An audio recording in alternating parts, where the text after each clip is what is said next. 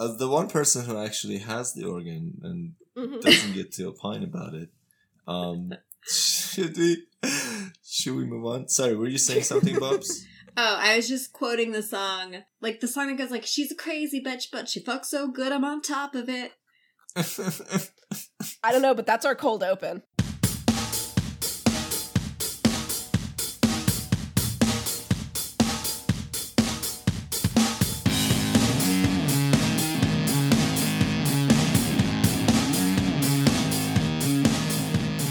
Everyone, and welcome to May We Geek Again, a podcast where we cover sci fi TV shows through the lens of philosophy and dick jokes. My name is Shaheen, and I'm joined today by my fabulous co hosts, Bubs and Joe. Hello. Hello. You can find us on SoundCloud and iTunes. We also love fan feedback, so feel free to come yell at us on Twitter at May We Geek Again or email us at maywegeekagain at gmail.com. And of course, we always post the episodes to Reddit, um, the human subreddit, I guess. Yeah, in case you enjoy line form discussion and you're one of the So the human four people who is totally dead. visit that subreddit. Um, thank you for listening. This is episode 79 of our podcast, and we're going to be talking about Humans, season 2, episodes 5 and 6. Keep in mind, this is a rewatch podcast, so there will be spoilers for future episodes and seasons. Um, and yeah, we talk about everything in every order that we wish. um, so great to have you guys here. Uh, we usually start with uh, giving some information about ourselves and a quick icebreaker game.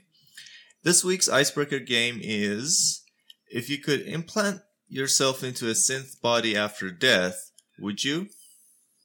Who wants to go first? Uh, I'll go first this time. All right. Um, my name is Joe. Uh, I'm based out of Austin, Texas. Um, there's really nothing super exciting beyond that to say, except I will say that uh, while everyone is freezing their asses off um, on Thanksgiving proper and yesterday, I was like in shorts and a t-shirt, like it was fucking hot out. Um, but that's really the this is the only bearable time of year uh, in Austin right now. So you know, the end. Cool story um let's see if i could implant myself into a synth body after death would you i mean yeah probably like i think it would be and i kind of wish eh, jumping ahead i kind of wish that we had gotten this a bit more uh sort of in v's story um because it was all about dr morrow sort of training and like building an ai from scratch kind of out of someone else's um you know memories. And so it wasn't exact but like i would have loved to sort of have a little bit more of the like what it's like to be an actual human person with like all five senses versus like being say you know an ai or a synthetic with like i mean the ai the synthetics also have all five senses i think but like what sort of that difference is when you go from human to synthetic um but yeah fuck yeah i'd do that yeah Cool. Uh, Cool. Bubs? Um, my name is Bubs. um, I'm in New York City, and right now it is snowing outside, and it's super Ooh. gross. Um, just typical East Coast weather. um, if I could implant myself into a synth body after death, I definitely would because my biggest regret in life is that I'll never see the future. Hmm. um, Mm. and it's just like w- one of the things I was thinking about is uh, Joe was talking about this in a side chat um, about how you know everyone in the past like you wouldn't actually date someone in the past because you'd be so grossed out by their like hygiene because it's like so different compared to ours. yes So I'm assuming the same thing stands for the future, where I would just be disgusting to these people. So I don't necessarily want to time travel to the future as a current century person. Um so I guess if I could go as like an updated synth and just keep updating myself so I'm always like up to date, yeah, I think that would actually solve all the issues I have with it. But yeah, I, I also agree that the sensory thing, I think it's more that you have to get used to it. Um, it, you just kind of have to like um get used to the context of your senses and like what you're capable of experiencing and then i think that your enjoyment of it would adjust to that as your memory of being a human whether that was more um vivid you'll that'll kind of like fade so yeah Yeah, plus, you know, and synths aren't stinky. So, exactly as far as you don't have know. to worry about hygiene. yeah Exactly. I mean, well, I mean, unless you're Karen and you have to worry about your barf bag bursting, but whatever. i mean i want to come back as gemma chan right? Of, I mean, okay, twist my arm, fine, or Niska, either either way, Mhm. really. Yeah. Cool. Yeah. Anyway, what about you, Shaheen? Um, so my name is Shaheen. I live in Pittsburgh, Pennsylvania as of now, and uh, I study philosophy and stuff. Um, and so I imagine the question is asking um, that like if you took the content, the contents of my brain at the last moment of my life, and transferred them into this synthetic computer um, and then ran it from there. Right? Is that the idea? Yeah. I think that's the idea. Though I would also be curious about like cuz you know, we we we we have Leo who talks about that he can't forget um and like there's another bit about that in the in in this series of episodes about like synths not being able to forget. Like I wonder if once you get transferred over to a synth everything that like you couldn't remember before like it's still there in your brain you just kind of can't access it like i wonder if suddenly you can access everything now hmm does that make sense ooh that sounds terrible Yeah, that I makes mean, sense. I mean, that would be overwhelming to a human mind yeah to but- have all of the memories be present at once. But like, I wonder if that's how it would work if you got if you If you got transferred synths, consciousness. Synths. uh, yeah. synths- synthesized So, but but would you do it? You would do it. So yeah, I mean, I would have questions about calling that myself, but um, sure. I mean, I have a pretty Right, good like- brain. I would want to know what, what it would keep coming up with. Assuming So like this wasn't. I mean, say what? so modest too. Um, the thing is, like, I mean, if I if I was like, at the time this happened, I was like ninety five, and I could barely, you know, hold my pee. That you know, that brain is not really like. uh, I don't want that version of it transferred. So Well, but but that's the question though. Is like, would it be? Would it just be like copying over all the data and then you could kind of like repair it, like like defragging a hard drive or something like once it was digitized? I have a uh-huh. lot of questions. yeah This was a terrible icebreaker. Now we're just like getting sucked into philosophy about it. no it's good i like it no, I'm, it's I'm interesting a terrible about. person to answer. This, this is what it comes um all right well so if you guys are ready this I guess. is episodes five and six uh directed by francesca Gregor- gregorini and writers uh, uh episode five was written by jonathan brackley and sam vincent and episode six was written by joe barton Can so I just can I just give a quick little shout out? Mhm. Um, Sam Vincent has been a, a delightful uh, on Twitter. In um, okay, like every couple weeks he'll he'll I guess ha- take the time and listen to an episode and retweets and just is is just so nice about it. Yeah. Um, and a little self deprecating, always saying that we make him sound make make them he and, and Jonathan Brackley sound you know smarter than than you know more more smart than than they think that they are. But like Oh. obviously they created a show that gives off like so much so many opportunities for this kind of like deep dive you know pot smoking discussion. Um so you know Exactly. it, it, it's it's really lovely when when they have a chance to listen and and do us the favor of retweeting. So if they do happen if either of them happen to listen to us uh this episode um you know thanks guys. Yeah. We're very Yeah. flattered Yeah. and happy that you enjoy our Yeah. podcast. And if you ever want to come on and tell us what would have happened in season four um oh yeah. our our We're dms are open yeah we're all all right that's all i got we're all down with um you know fanficking about that. um, yeah, and also we found out that um, the name Qualia was chosen uh, for that company knowingly. Um, Sam, oh yeah, yeah, yeah. Sam I Vincent that he, he confirmed. replied to that. yeah, he confirmed that it's uh, it's a real thing. Um, they don't know who came up with the upside down A, um, but hopefully someone who knew what was going on. Oh yeah, and sorry, uh, I we we had asked him for for some Easter eggs, and uh, I just found the tweet where he said, um, "Well, Milo, uh, Elon Light, um, which." Damn it, he listens to the pod. Um, and Dr. Morrow play a game of Go, which is a direct reference to DeepMind's AlphaGo AI program. DeepMind founder and AI genius uh, Demis Hassabis uh, visited set and thought Qualia a clever company name. That made our day. Like, what just like a lovely little tidbit that he shared with us on Twitter. Hmm. Um, so you know, for more fun facts, possibly I, I can make no promises. You can you guys can also follow us on Twitter at May We Geek Again. All right, back to the show. Sweet. Sorry for hijacking your stuff. Uh, Uh, no worries. Good interjection. Um, so yeah, let's start with overall takes. Um, Bubs, you want to go first? Yeah. Um. A. Synths run like dorks. right? I had no shortage of enjoyment watching Max Niska? run, watching Niska. I thought Niska would do it cool, but I was like, oh You no, thought nope. wrong. uh, but the best, the best was Hester. yes.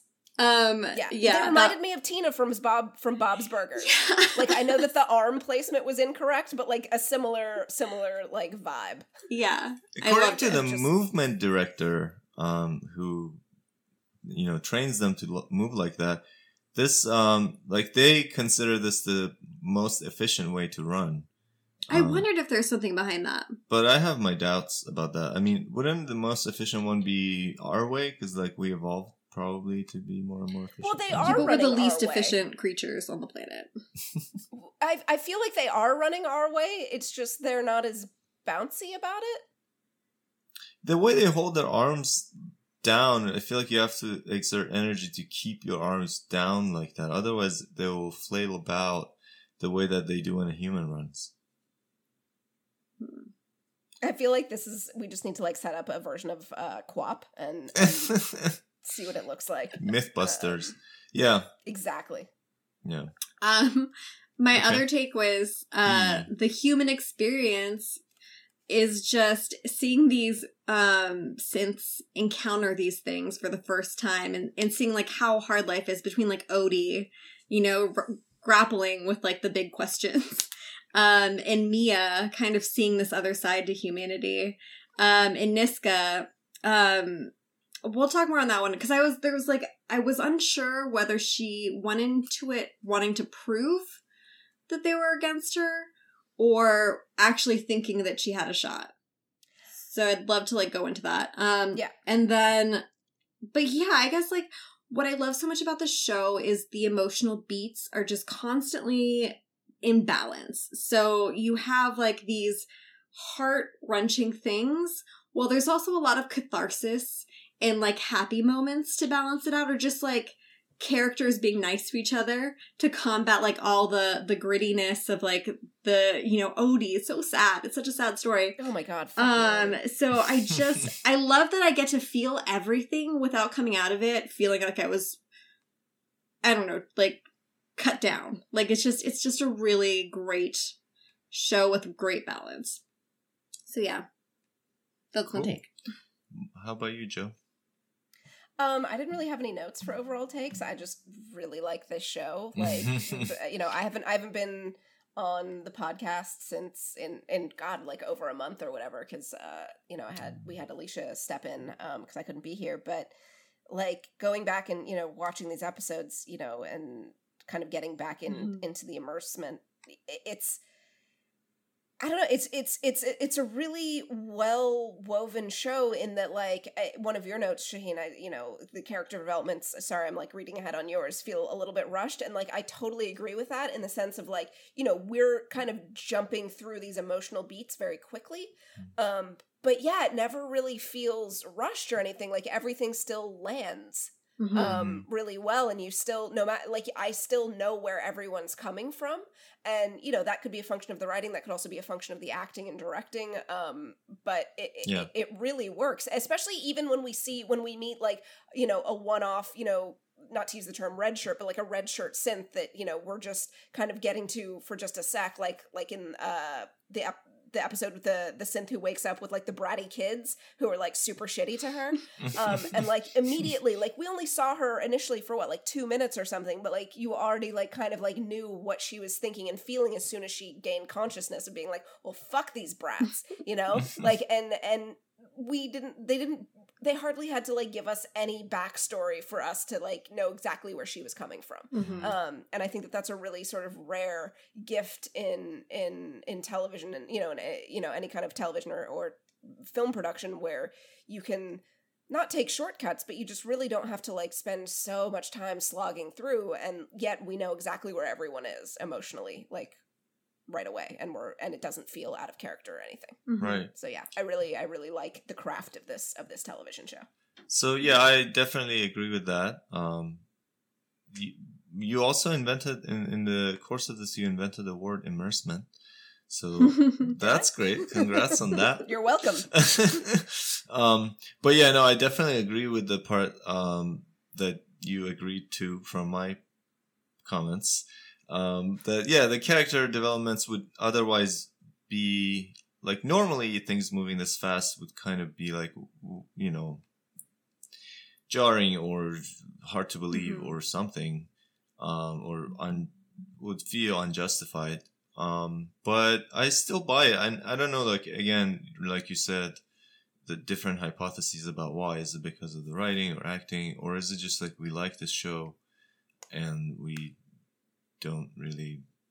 we're Bother over with we're that just stuff. over overlooking everything Yeah, I don't know. I- No.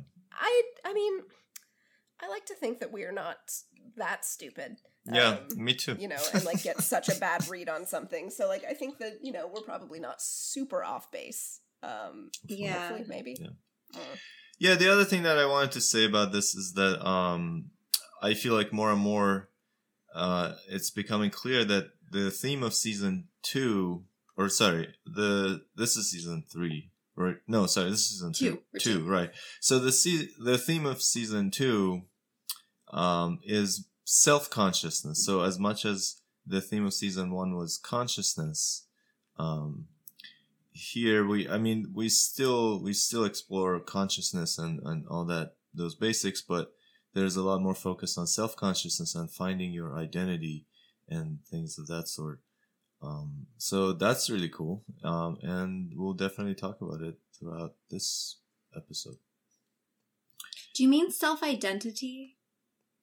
um well it's related right? So like Okay. um yeah w- w- we can talk about it more. Yeah um cool so let's get into i mean we're, we're gonna go episode by episode um and then e- each episode we're divided them up joe has divided them up by character groups um hopefully that's okay. so like we can, yeah I feel like we do a bad job of actually staying with that, but yeah I tried. no, yeah. Thank you, Joe. So we'll follow that. Um, all right, and we have a lot more to say about episode five, so we'll see how this turns out. Um, so I guess let's talk about Mia getting screwed over. Yes. Yeah, uh, So we saw this coming, obviously, hmm with Mia. Um, yeah, With the weenus. And the weenus. like Ed's like such a tool. Though I did like the moment where she asked him to kiss her yeah, and like he and he was taking it back and he did it because like it, that was such like the trope of like a woman using her sexuality to you know quote unquote manipulate an idiot dude Mm-hmm. like who like under normal con- contextual clues, she would like after a betrayal, do you really think she wants to make out, bro? Like do you really think that your mediocre like performance at sex being like, "Did you have a good time?" I Like, enjoyed you the thought it was that good? she she was that dickmatized by you that she just could not bear the thought of being locked away without kissing you again. No, she was playing you and stole your phone. Like I like I loved that sort of like little like detail trope that, you know, God, Ed just fucking sucked. And he wasn't like hot enough to, you know, sorry to the actor. No, no actual offense made, but like just like not there's not no. I mean, no, no, no. He was sorry, was attractive. out of your league, bud. He was attractive, He but was he- attractive. This is Gemma out of his Chan. Gemma Chan, guys. Yeah, Gemma Chan. like, Come on. if Tom Brady's not there, like somebody else on that level. Is Tom Brady a hot? Oh my god, so hot. I don't even. I don't. I, I hear something that he's like kind of a dick. I don't really know. I don't care. Like he is so hot. It doesn't matter. I mean, I know that I'm not the target audience, but no. His haircuts are always so terrible. He he was kind. It's clear that he was kind of a mama's boy. Ah, You know, I don't understand heterosexuality. We should move on. Good thing I have no opinion about this. Um, yeah. So, right. So yeah. I mean, um, the thing is, Mia. This whole thing is gonna boil down into Mia not trusting humans again. Mm-hmm. Um, With good fucking reason. But it's sad. It's it's Well- sad. It's like you know, I I thought that moment when she tricked him was like beautifully tragic because it, of course it was wonderful to see her fight back and use like Mhm. her smarts. Um, but also we're seeing like that part of her that loves humanity kind of just crack. And Mm. she could have killed him, but she didn't. she didn't, of course. Yeah. And I'm like, you should have. Yeah, but I mean, when you say good reason, um, what counts as good reason? Because obviously, like inferring about a whole species of creatures based on one person is not good inference. it's i think it's more that it's understandable for her to feel that way. Um and we also when we entered this story we had niska who had a very different experience and she was clearly affected by it and she was close to mia. So you kind of like you'd think that mia would have absorbed some suspiciousness or some caution but she hadn't yet she was still like completely innocent and Mhm. so I think in with good reason it means she should have sort of seen it coming, but there was a part of her that was just still so pure. Like and now and now that's broken. And yet we we we still have sort of th- an amazing juxtaposition with Niska in that like again when she's going through her trial she's able to read lips of the the prosecutor and mm-hmm. judge I guess I'm not sure like whatever government people and realize that like her trial was a farce so obviously people are still not to be trusted and Yeah. yet like she is learning that there that humanity isn't all like that. Like she felt bad when Laura told her that her family had been attacked and warned off and like she still like loves Astrid and like went back to find her. You know, so it's kind of like it's it's it's interesting that for all the shit that Niska has been through knowing being proved to her time and time again that humanity sucks she is like actually still like discovering that some people are good versus like Mia having kind of the opposite of being like, wow, some people are shitty and I am surprised by this. Yes. Mm. I think so. Yeah, uh, character that, work. That's very interesting. Niska started in a more cynical place and evolved from there to a more moderate position, whereas Mia started in a very um, unrealistically um, optimistic place and evolved from that into unrealistically um, um, sort of harsh or um, yeah. Yeah. Radical. And we kind of we see that a lot. Like in stories, I feel like it's a lot easier to take the person who is sort of a villain at first and sort of start to see their heart of gold and appreciate that versus taking someone who is so good at first and start to like show their weaknesses. It's like I don't know why psychologically it's easier to accept the villain with the heart of gold than the um golden boy who fucked up one time.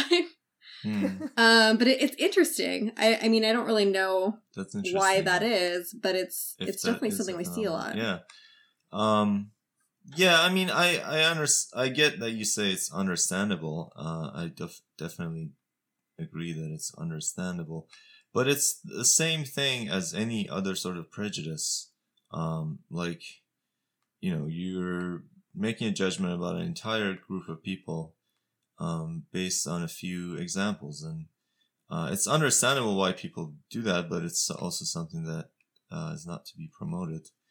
Um, you know, I mean, if you like when you say humanity sucks, obviously, like that's a generalization, right? So, like, they shouldn't really think that. That's not the right way to to think about it. Um, the right way to think about it is how do I adjust my expectations and and uh, you know my level of trust to match reality.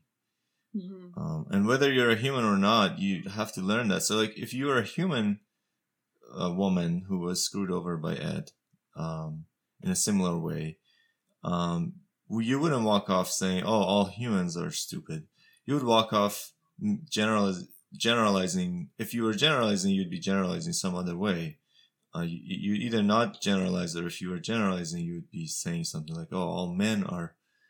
um, idiots or all this and that or the other thing. You would find something, some other trait to generalize on. Um, so I think, I mean, yeah, that's the problem is it is, it's like becoming your enemy because Ed is, Ed's problem is that he think still thinks in terms of us versus you, right? Because it's like, well, we're human and you're not, whatever, whatever you are. Um, and then to be affected by that, to be a victim of that, and then adopt the same attitude of us versus them, um, is I think the wrong lesson to take from it. You know, when Mia comes out and says, "I need to be with my own kind," the fact that she's not thinking in terms of my kind and your kind is um, doesn't represent progress to me.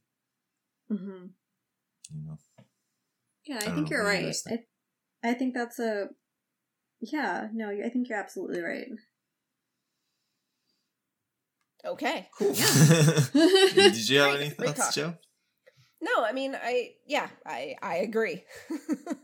Cool. It's like Um, we understand Mia, but like, yeah, Shaheen, you're right, and I think it's like the freshness of such an emotional injury like doesn't give you the perspective to Right. recognize that.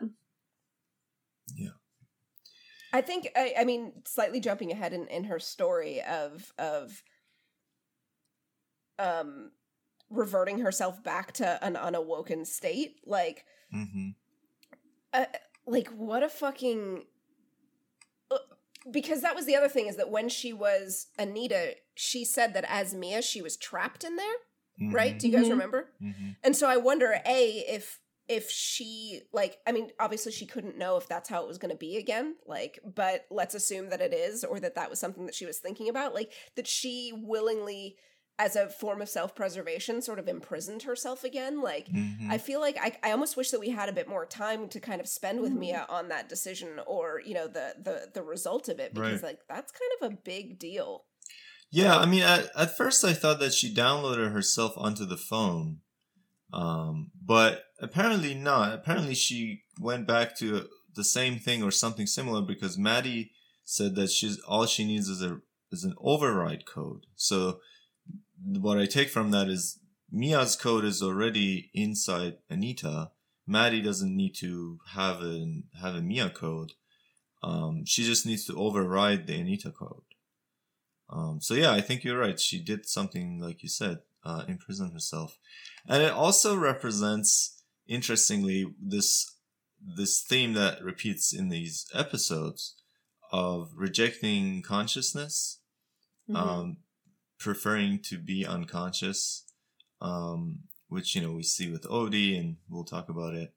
Um, and this is sort of like a a, a hint of that, right? So like uh, Mia temporarily chooses to go back to an unconscious synth because um, the conscious world is too unbearable. I mean, I know the reason she does that technically is so that uh, they don't buy her and that she automatically finds her way back to to the uh, Hawkins, but also symbolically, it's like she can't stand the the world of consciousness, so she goes prefers to go back to an unconscious or an innocent state.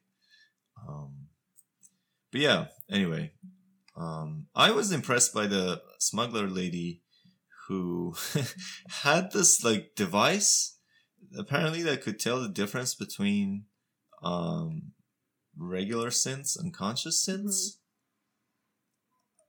I feel like like wouldn't Qualia want to get a get Want- their hands on that what that device? like, I thought she was with Qualia. was she? Oh, that they are sending out people to buy up the conscious synths and bring them to the silo? Yes, that's what I thought. Oh. Yeah, that actually makes sense. But then, so but so they know how to distinguish them already. Like Mhm. they have a thing that they click and it's like beep beep. Okay, you're not conscious. um, I mean that sounds that sounded great. Like I thought, wow, that's uh, that's progress. I mean that that would have been useful in uh, Niska's trial. It's like, hey, let's at least according to the device created by the private sector, this uh this is a conscious synth. Yeah. Don't know. Anyway. Well, I think they what they know is that there's like a feedback loop, quote unquote, Right. That's and what so they keep that's saying. what it can detect. I don't know though; they're not clear. They could tell us more about it. Anything else about Mia? Uh, I don't think so. Oh, one Um, like one little thing. Gemma Chan is an Mhm. excellent actress, and like it was so amazing seeing her go from like, you know, conscious synth to synth synth. Like, Yeah. It was just like so eerie. I thought Yeah. that was great. I yeah. Yeah. She I just but yeah, Gemma Chan all day. Gemma This is Chan. excellent. Yeah. Um. All right, so we can use that as a segue. Um. well, use what as a segue? Um. the last thing that Bob said, um, which I forgot now. How much did you smoke before the Shaheen? Uh, uh, let's not let's not get into that. Um, sen- sensory boy. feedback loop. Sensory feedback loop is what I was. Um, let's let's move on to Leo and friends. I'm jumping around a little bit. Yep. if that's okay. That's okay. Um, yeah. So the sensory feedback loop thing is interesting. I mean that. Um, what's her name? The the new newly awoken lady who's uh With the hair. um The crazy one or the no the the the one that's like um Max's Super oh murdery? female Max. uh, I did not catch her name. oh, the one with the pink hair? I thought it was orange, but yes, Orange, whatever. peach. Peach? Peach. Are you talking about her? I Yeah. did she get a name? I don't know. Fuck. I'm Oh, okay. terrible at names Anyway, names. She um she I'll look it when she wakes up, right? She is like first of I all like can't she- believe she didn't beat those kids. Like I would have backhanded that little boy like into the into the fucking drywall. Like Yeah, well she's Man. she's Max 2.0. She's like so fucking nice and it's just like yeah.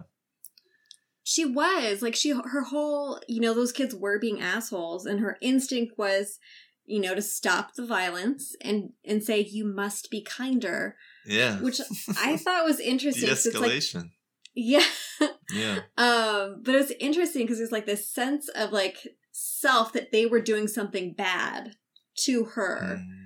and then there's like the morality of it that you have must be kinder that's like a Mhm. lot to recognize in the situation i don't know i thought that that was interesting Yeah, I thought that was cool, and it was a quick window into her personality.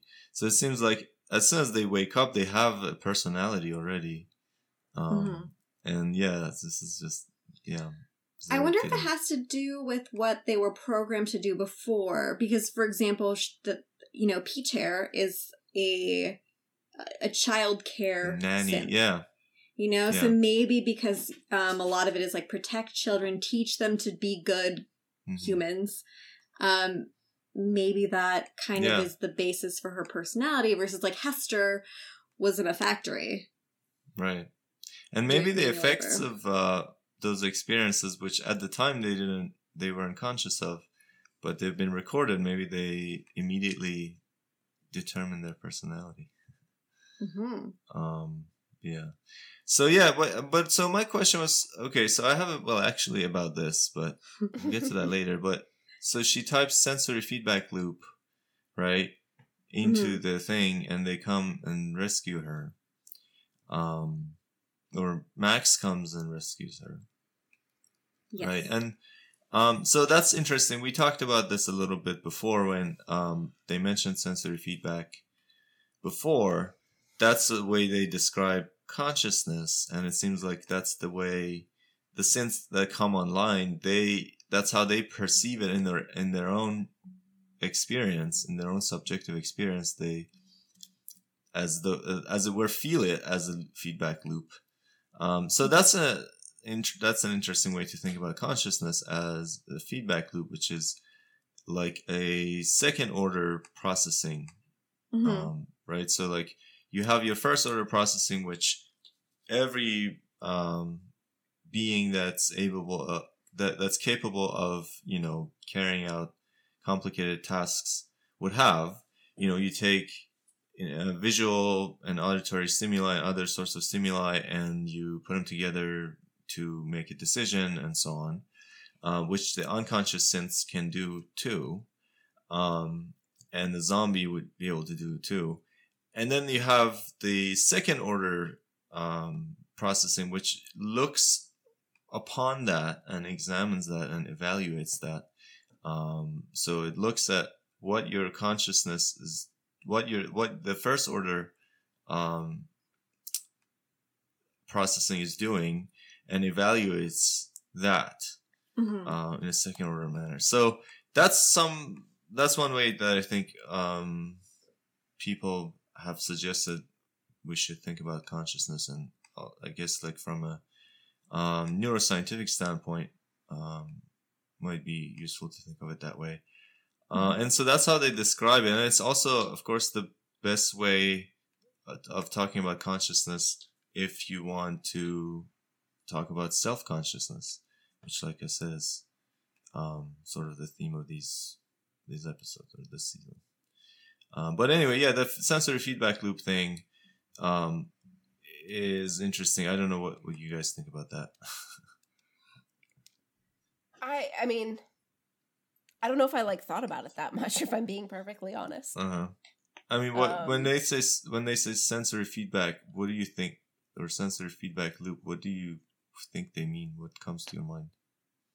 um, like just sort of recursive feeling, like you Uh-huh. feel something and then you feel how you feel about it and then you feel how you feel about that and then you feel how you feel about that Uh-huh. and you know eventually you kind of like whatever emotion that you were feeling at first is either uh, you know intensified like Mhm. it you know sort of dwells and dwells and dwells and like you get more angry and more angry and more angry or happier and happier and happier or you like as as the like process goes you actually go further away from whatever emotion you were Mhm. um which i think i think that is something that you know definitely as i would understand it separate a conscious synth from an unconscious synth because i there's no reason there's no reason to kind of go on that like emotional journey. Uh, like obviously emotions isn't really even a word to be using with you know unconscious synths but like if you you know if they understand that you know something is wrong or bad or you know whatever um like like our peach haired um you know synth who woke up and realized that you know she probably should not backhand the asshole child into the drywall but you know it is a teachable moment you know that that the moment that she woke up she was able to sort of parse that out um versus i think you know a regular synth where y- you can't see those gray areas. You can't see the there is no like change from processing the same amount of information. Does that make sense Mhm. Mhm. um yeah i don't know if that's what you were asking That's no, that's that's very cool. I mean, that's sort of what I'm saying, um, but it's a different version of it. And I wonder if so. What you're saying is, um, I was saying there's like a first order and a second order, but what you're saying has like infinitely many orders. You can have a feeling and then have a feeling about the feeling and then have a feeling about the feeling about the feeling and, and so on. Um, like theoretically versus Yeah. i think if you're an unconscious synth you kind of everything lands on the exact same stack you know Mhm. not that they're having feelings about anything but like the information unless new things happen like unless new stimuli or information comes into sort of the processing unit there is no reason to change the conclusion that is reached like Uh-huh. without new stimuli versus you know a person can sit in a room and dwell on a thought and wind up in a completely different place than when they started because even without new information coming in sort of the reflecting on it can change Yeah. And I think in terms of like that secondary loop versus like the primary one, which is just like sensory feedback, um, I think it's like a lot of the times with the brain, the way that they've studied it is like when things go wrong and figuring out like what that means. Um, and so if you think about like, for example, like a panic attack, um, one of the tactics for panic attacks is like um focusing on sensory feedback, for example. So, like, what does the thing that you're touching feel like? Describe it to yourself in detail. So, focusing on like the very bare, like what the, what are the sounds around you without like thoughts about it. Just describe the sounds around you. So it's it's like you're trying to interrupt that secondary loop because Mhm. it's gone haywire. So, like, yes, I think there's definitely a secondary loop that's evaluating things. Um. That's very interesting. Yeah. Yeah. So yeah. yeah. Um, this sort of like these exercises for being in the present moment and like for people who dissociate or, um, and things like that, or yeah, have panic attacks. Yeah. Like hold an ice cube in your hands. Yeah. Um, right. Like, um, that sort of supposedly brings you back to reality. Yeah. Um, yeah. It calms the loop. And I think Yeah. they even call it like breaking like the Breaking the loop. yeah, I think they actually call it something that. like that. Yeah. Awesome. Yeah. So, um, what about this whole Leo and friends stuff? Um, so, So she maybe- goes with Max, starting a, their own intentional community. Go ahead, Joe. fucking hippies well I, I- like i know that i should have put this in the well actuallys um but leo's fucking gross charge point par- charge port Oh, wound yeah. like how is he not dead or like at least like riddled with gangrene like Did that's it- a cute like mm, Did it you get more gross? Because I feel like it wasn't this Like, bad in it's season one. Like, is there a reason they can't like pull out the little charge port bit and like sew up the fucking rest of it? Like, yeah. ugh. Okay, that's all I got. That'll be that should be a question we ask the creator. Was there ever a plan for Leo's sketchy wound charge port to be fixed? I mean, wait, no. I guess it was solved because spoiler alert if anyone's not listening to our warnings. Um when he quote unquote dies, um Uh-huh. his electrical synth brain dies, but his brain brain rebooted basically, right? That's what happens. So he doesn't need his charge port anymore. I think so. I don't know, think but so. he still he still uses. I I don't know. Like, it's a little it's a little schmancy. Lots of questions. Yeah. obviously. No, for sure. Yeah, maybe like some of the facts are fuzzy and it'll make more sense when we get there. Yeah. Welp. I, I feel like all of us had the human beings can convince themselves of anything they want. Um, I feel like Mhm. yeah, like that that that could be something that we that we talk about. It's Yeah, I mean it's so fucking true. I love I love the context of her like listening to like some dude like have sex with a, a synth who's very much faking her, you know, enjoyment of the situation. And as it turns out, as we as we saw with Mia and and you know douchebag Ed, um, possibly even conscious synths not really Yeah. having the best time. Uh, Uh, Yeah. Um, Do you think um it's true? And do you think it's specific to humans that they can convince themselves of anything they want? Yes. There's people who it's- are flat earthers. But is that specific to humans, or do you think any intelligent being would be that way? I think it's impossible to know. Um, I mean, confirmation bias. You can think of it. I mean, you you like to think of things uh, evolutionarily. mhm. Um, conscious confirmation bias is. There are theories about like what the evolutionary root of it is, right? Which is Mhm. basically they say that like human reasoning didn't develop to uh, facilitate finding the truth. It developed to um, facilitate recruiting people to your team yes. um, and that's why we have confirmation bias. So yeah, but I guess if you you have a species of beings that didn't evolve at all or evolved in a different way, then it could be different. Yeah. No, I think that's very true. I think, I mean, it would have to be to not have confirmation bias. It would have to be like a an intelligent species that's less social, maybe, or didn't rely on being social to have strength and survive in their environment. Hmm. Um. So I think yeah, it, it depends on the environment that they grow up in. And maybe if we're thinking it from evol- evolutionary psychology. Um. Hmm. But no, it's interesting to think about because I, a lot of the times we forget like how many, how infinite conscious being characteristics are potentially. Mm. Yeah.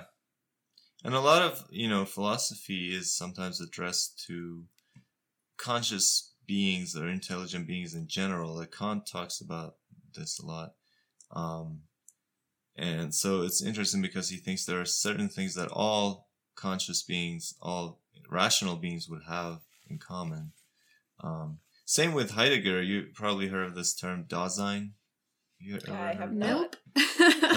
You probably no, I actually haven't. I mean, this is yeah. When people talk about Heidegger, this is one of the first things they mention is Dasein, and there's always a question of what is Dasein, and Me too. Um, I am questioning that. well in German it just means being there, but um, when you read the book, like when you read Being in oh, Time, it sounds like ein? Dasein. Yeah, uh, it sounds like Heidegger's talking about people. Uh, and so one interpretation about what Dasein is is that uh, it's people mostly, but he doesn't say people because um, he wants to leave it open that it may not be human beings necessarily, but any being that has these sorts of features Mhm. that rational human beings have. Um, say what? Dolphins. Dolphins? yeah. So anyway, I was wondering if this is like the fact that you can convince yourself of anything you want. Is that specific to humans? I kind of have to wonder eh, sort of the value in yeah like i have a really like even dolphins or you know other highly intelligent animals i, I kind of wonder if if that itself is maybe something that would separate us from them um because like I, I and maybe it's just my my human prejudice but i like try to think what could it be that another like an animal would need to convince themselves of? And i'm not just talking about like when my cat like fucking hallucinates and like thinks that something is out to get him when obviously it is not like yeah, like i'm not i'm not like including that in there but you know this sort of idea of like being like you know fuck i'm gonna i'm gonna go and i'm gonna seize the day i'm gonna get it i'm gonna you know do all this stuff or, or like bub said you know like the earth is fucking flat despite all evidence. I firmly believe this. Like i i wonder if that kind of thinking is in any way valuable or would have even evolved in another species because i can't i cannot conceive of a reason like Mhm. why Yeah. you know like like a dolphin being like uh, today is the day that i walk on land i'm gonna do this i'm like is it though like Well, I- if you consider like um a dolphin being like, no, I swear there's fish. Like for example, humans being like, no, we can get to India if we just keep sailing west. Um, that there's this like risk factor that leads to an explosion of resource finding. um, or that leads to better resources that are available and people survive more, blah, blah, blah. Um, So like So- one dolphin being like, "Dude, trust me, there's Yeah. like a shit ton of fish on the other side of this island." And the other dolphins being like, "It's full of sharks," and you know. exactly. Like, I mean, uh, But dol- would they even follow that dolphin? You know what I mean? Like, would can that can that dolphin uh, rip up you know whip up a crowd to to follow him into shark infested waters? Thinking, you know, do you know what No. I mean? Or are they like, "Dude, No, I mean, fucking nuts? they can kill sharks. I think I know exactly what you mean. I mean, when we talked about agency before, um, I I think I probably said probably several times um, that and um, I probably don't remember several that I probably remember don't remember most of it. Um, is that one way to understand the difference between humans and animals is that humans can make contracts, um, which also another way to understand that is we can make long-term plans to re- reorganize our societies and, and rearrange our behaviors. Um, we can make plans to go against our immediate desires uh, for the sake of some gain or greater good or something. Um, and animals don't seem to be able to do that. Animals do uh, manifest all other aspects of reasoning, being able to reason, but they don't do this one thing, which is entering into contracts with each other, long-term contracts, um, which societies basically are. You mean like Um, apart from like I don't know- sort of uh, like like maternal stuff where like you know feeding their young at the expense of themselves or like you know like you mean outside of sort of this very basic Right. Well, that's not a Inbred contract. That's just hardwired into the got animal. it got it got it Yeah. You know, like something that's not hardwired or even goes against what's hardwired, right? That's because, like, if you think of a society as a contract, for example, what, what we basically, what the contract is, is, um, don't, um, don't kill anybody and you'll have more stuff. But I, I don't think Right. that animals That's- don't have that though. Why do you think animals are in pods or packs or families or you, don't, don't you think it's by instinct? Well? But why is it not by instinct for humans? Because What's- we where's can choose line? to not do that. And a lot of us do. But I think that there are animals. There are like rogue animals who also go against the norm.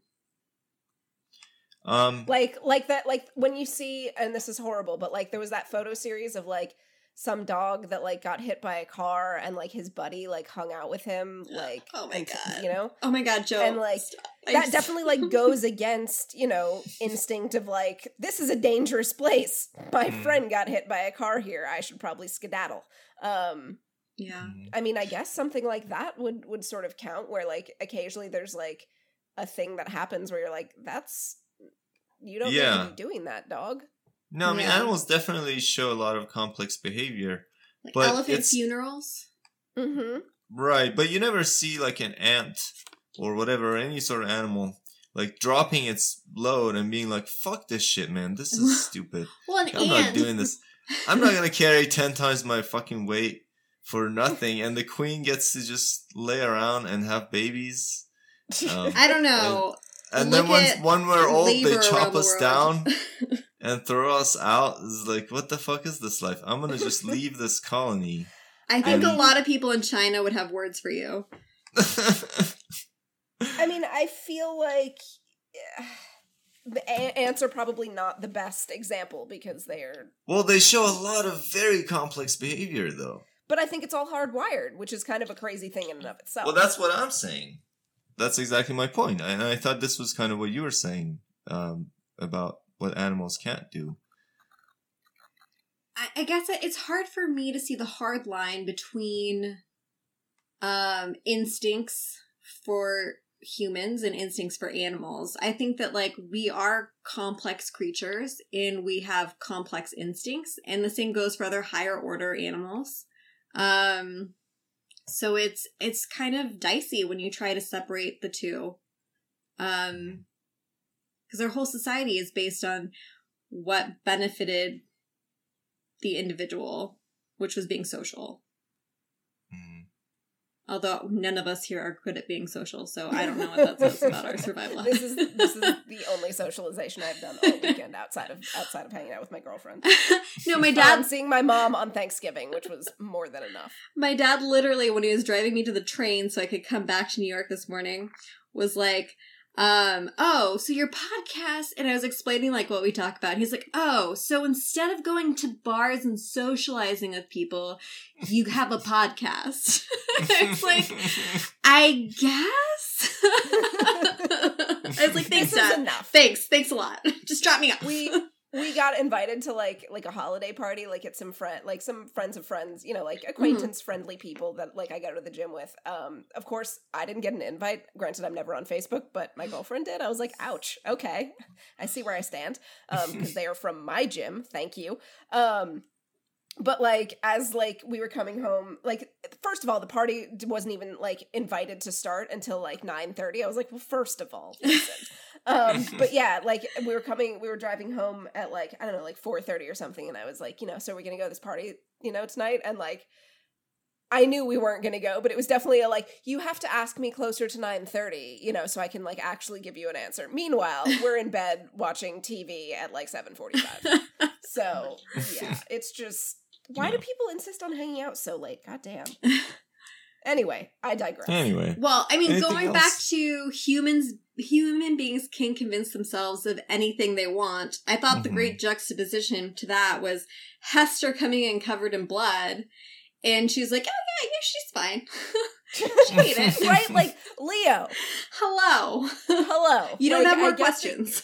like, mm, yeah, like like the fact that you can't read Hester as real fucked up a- Yeah. and not think that sh and she's proven herself to be kind of murdery and then for her to be like oh yeah no i pinky swear i'm not going to murder people anymore yeah. okay okay But I have to say, she had surprising game in the bedroom for a synth. Like she really she knew how to appeal to Leo. Like she knew like she's like our partnership, like all these like and I think that she believed a lot of it. Like and I don't know, I was very impressed by that because she is I, don't know if it's it's she has these um qualities that are, are very sociopathic and like uh sociopathic people tend to be really great at manipulation. So I don't know if we're seeing a very human characteristic in her, in her with this like manipulation or she does actually believe it but she also has these broken qualities. But I think it's interesting.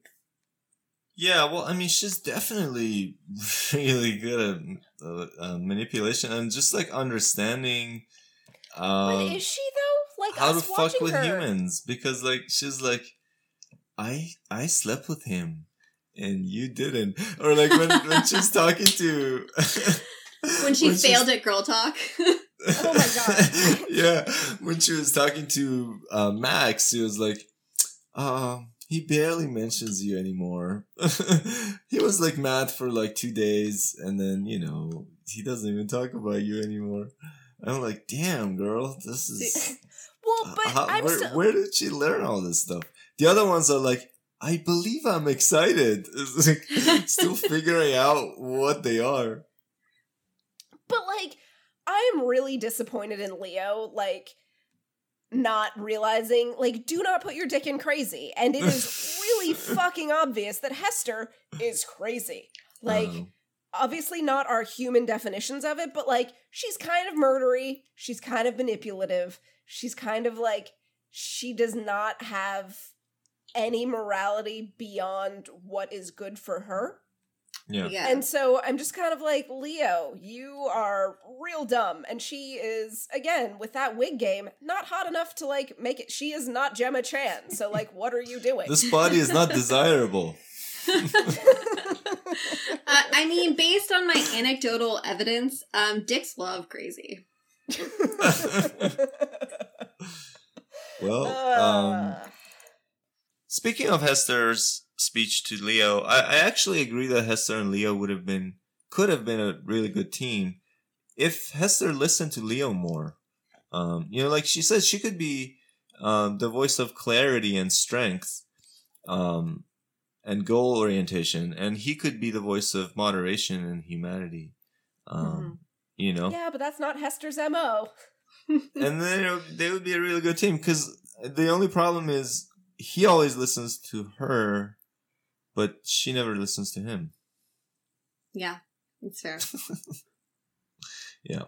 So anyway, um, what else about? Do you guys have anything else about the this section?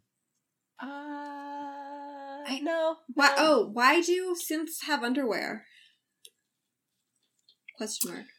I mean, Uh-huh. why do they have genitals? Like, I think Yeah. that's clear. I think that's well, I mean, clear. yes, that's clear, but like, they could also just be like Mr. Potato Heads, where like they can just pop them on and off, like as needed, you know, like like much like much like uh Karen's, you know, food bag, Oh, like it's just a little, you know, you just put you know your vajay bag on and your little like you know Mr. Potato Head penis Ew. on as needed. Like, there's no need for them to have them all the time. But would you not want the like perfect facsimile versus a, a vagina bag as you just described? Oh, I now I really do hope that uh, Sam and and Jonathan do not do not listen to this episode. Too late. if they were going to, they're not anymore. yeah, no, they've long since turned us off. But no, I mean, like, It's the last wait, time. maybe they just like underwear is just like part of the routine that makes you human. You know, like people wear underwear. Hmm. Like, Dude, I I stopped asking these questions a long time ago because the synths are um have a lot of things that you would think they really have no reason to have. Um, I mean, like, why would synths have to wear bras, for example? It's not like them having boobs would be uncomfortable, like Yeah. to not have them be supported. So, oh. Yeah. Maybe they're protecting the goods, you know, like Mm. be, because people buy them and there's an adult feature and they don't want them to get all shaped and discolored, uh-huh. you know. Do you think do you think that synths like do you think that you have to like add your own like lubricant to a synth like or is it like one of those weird like you know I those mean- like those dolls like where you would like If I'm paying a hundred thousand dollars, it should self lubricate, you know? well cuz that's what I'm saying like or is it or is it like one of those like those little infant dolls where you like you know you have to like feed them and then like and then they like then they make in the diaper you know what I mean I'm Um, sure there's never- like a, an, an oil checkup or something. yeah, like is it like it like when you take it in for the tune up, like you take it to Pep Boys and they like refill your Mhm. washer fluid and you know like top up all your fluids. Can you whatever? imagine Like, I- taking it in and they're like, oh wow, you're really going through that vagina juice? you want some like backup? do, do male you know, synths some- have fake semen? like I mean, I honestly, I'd Yeah. hope so. because I feel if you're if you're paying for the real experience, like I'm sure that you know, but like, and what is it made out of? Is it like, do you? Oh my god, can you? So like obviously like artificial insemination Yes! is a thing. Like could you go to the sperm bank, get some semen because you want to be impregnated and you have maybe fallen in love with your synth or you kind of want like a more real thing and like can synths like be used to impregnate? Great question. Dude, that's a business idea. Thank you. A million dollars. And honestly, if the technology goes far enough, it could go both ways. And, you know, it's just like an incubator oven that like an egg has been inserted Mhm. into. Yeah. Huh. I mean, I'm ready for the future that has baby ovens so that women no that are longer the- need that to have be nothing ovens. to do with your personal uterus. Yeah. Um. All right. Um, Moving along. moving along. I thought that it was um very interesting and kind of loaded when Hester said, "Has any great change ever accomplished, any unjust oppression ever overturned without violence?" Right. And uh, Hmm. Leo said no right off the right off the bat. Um, I mean that kind of um goes against the whole thesis of um nonviolent resistance and, and civil but here's the thing. I, I think the way that her question was worded could still be applied to nonviolent resistance because she said without violence, not necessarily without violence perpetuated by the oppressed. Because violence Mhm. was done to the people who were non-violently like Mhm. resisting. You know what I mean? Yeah. right. Like, Well, I thought about that, but that- that- situation. That would. Sorry, what? Violence was still in that situation. It's just it Right. wasn't the people who were being oppressed perpetually. I thought that violence. maybe that's what she meant, but that would kind of be a red herring because the whole question was do we have to commit violence to achieve our goal? Well, people in Um, power don't give it a give it back easily. Um, what are the examples where peaceful protests have yielded results on the scale that we're talking now with like a whole people um, who are being Um, well- oppressed?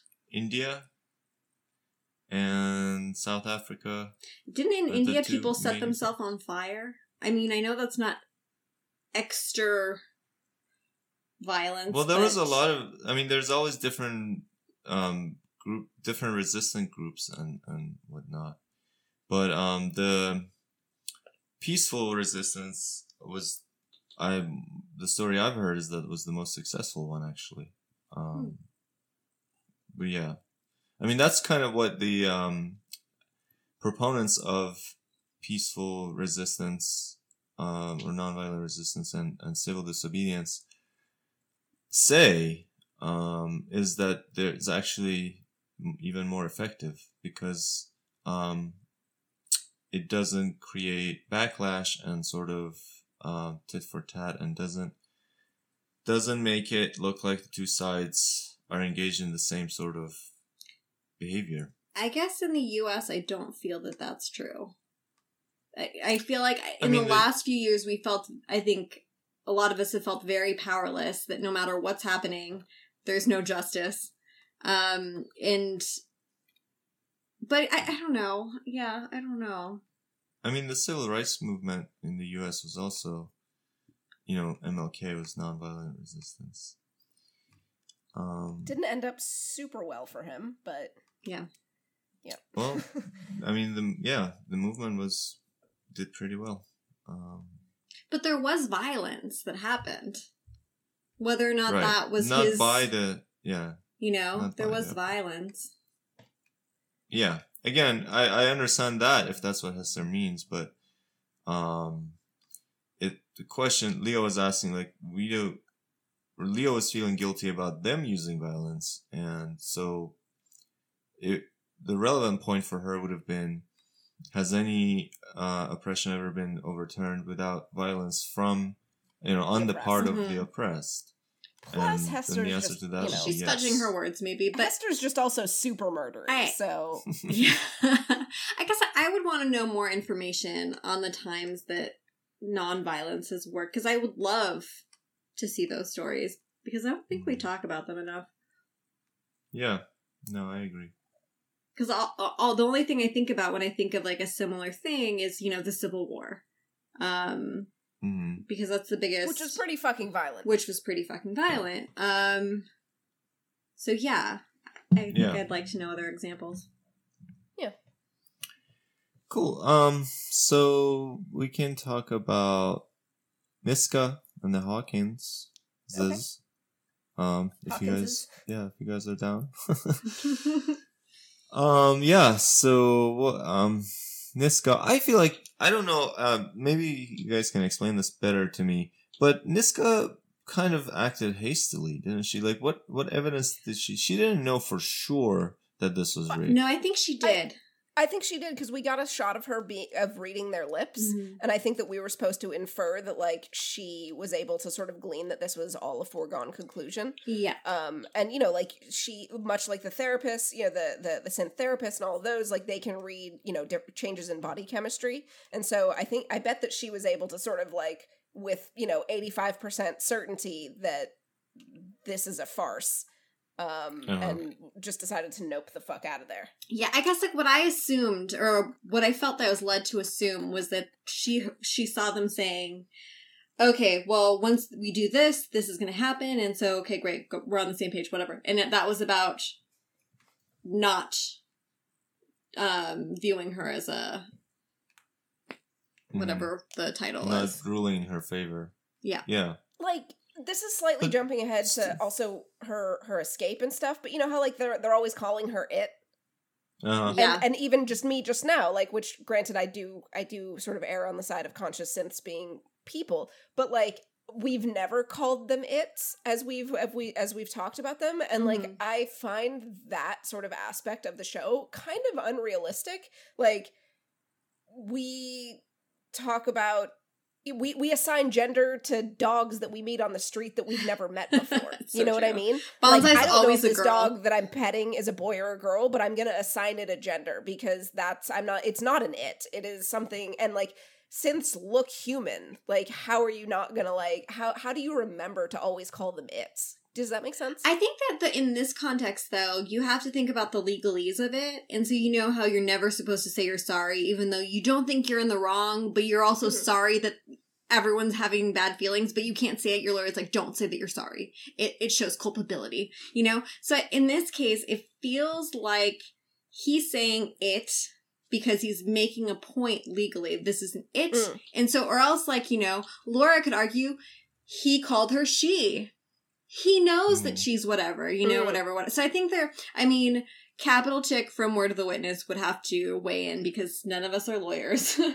um, all of my lawyer, lawyer skills are from Liar Liar. And yeah, Yeah. but I think that's it. Um. I- I yeah. that I mean, makes sense.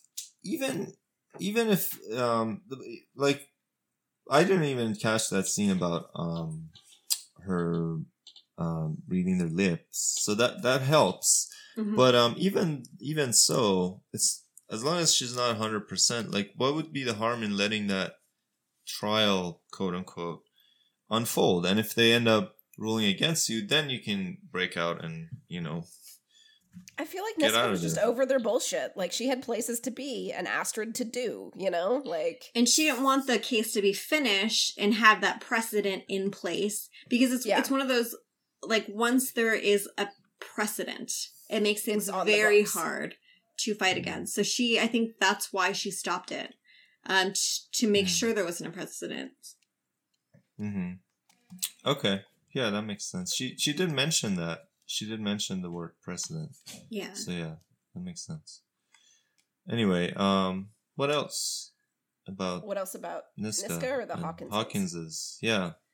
Um, well, this has less to do with the Hawkinses. Uh, well, I guess maybe Toby. Um, but did any? I mean, I Bubs and I actually talked about this briefly, but I just realized that um, shit. What is that girl's name? Um, Renie? Renie is Mhm. Letitia Wright from fucking Black Panther. it's like the tech girl Yeah, she's Shuri, the awesome the little sister. cool tech like girl. and this was like this came out in 2016 and like she was playing sh- and and black panther was 2018 so i'm just like she looks so much older in black panther like Hmm. maybe she just aged a shit ton in a in a year or so but like i feel like they were probably filming somewhat concurrently like or at least like really close together but like holy shit i had no idea until i was watching i was like why does she seem so familiar and then imdb to the rescue and i like lost my mind that it was that she was in black panther so i think I, her hair is meant to be ri- synth and ridiculous sort of a little yeah bit so maybe that's why So I think, th- and, and with the context, I when you said that, I was like, wait, and I didn't even know what you were talking about at first until you sent me the GIF, and I was like, wait, wait, um, yeah, that's crazy, but Yeah. very cool, very cool. It's like this show scooped her up right as she was like getting big. Yeah i'm glad that she got to be in it. Like it's a, it, i find that to be a super interesting character especially because toby like then tries to get her to talk to sophie later to be like you know let her be a kid. Like you're old enough that you this is what you want to do. Mhm. um but like she's still a little kid. Like you know tell her to feel things yeah, um, which I thought was super interesting. And then also finding out sort of the backstory of her, of why she's pretending to be a synth. oh my god. Because her dad's a piece of shit. yeah. Um, Oh my god, that like- was so the child. heartbreaking. yeah. It, it- like- and it really like I already understood the appeal to to pretending to be a sy- synth, um, because you can just kind of fall into that and not have to worry about emotions, you know. Well, it's kind of Mm. like people who live in 24 7 Dom sub relationships, you know? like, you know, if you like to just sort of relinquish control and not have to think and like spend the energy Yeah. on that, then, you know, sure, I guess. Also, Seems- furries, I feel like is a sy- like you just want to be a instinctual animal and cuddle piles, I guess. Um, is this how you're coming out to being a furry? no, but Sometimes I'm like, I mean, a cuddle pile Without does the not weird sound sex stuff and genital costumes, yeah, right. I right. could be into oh it. God. Cool stories, guys. Welcome to the You're internet. the one wrangling, dude. um, yeah. So, uh, was that was that it? Are you done with your thing? oh Um, yeah, Joe? no, that was that was my major thing. Oh, okay, okay. Well, in terms of like um we where we start with the family, they had just had a service working synth who was supposedly in their house to like check the meter. Um end up being like a hacked synth that hmm um you know invaded their home basically. Um Which so- I had questions about what do you mean? in terms of like who who was threatening her? Was it the the government? I think so, yes. Okay. Or it was the Yeah, company because there's maybe liability with their synths being so company or the government, one of the two.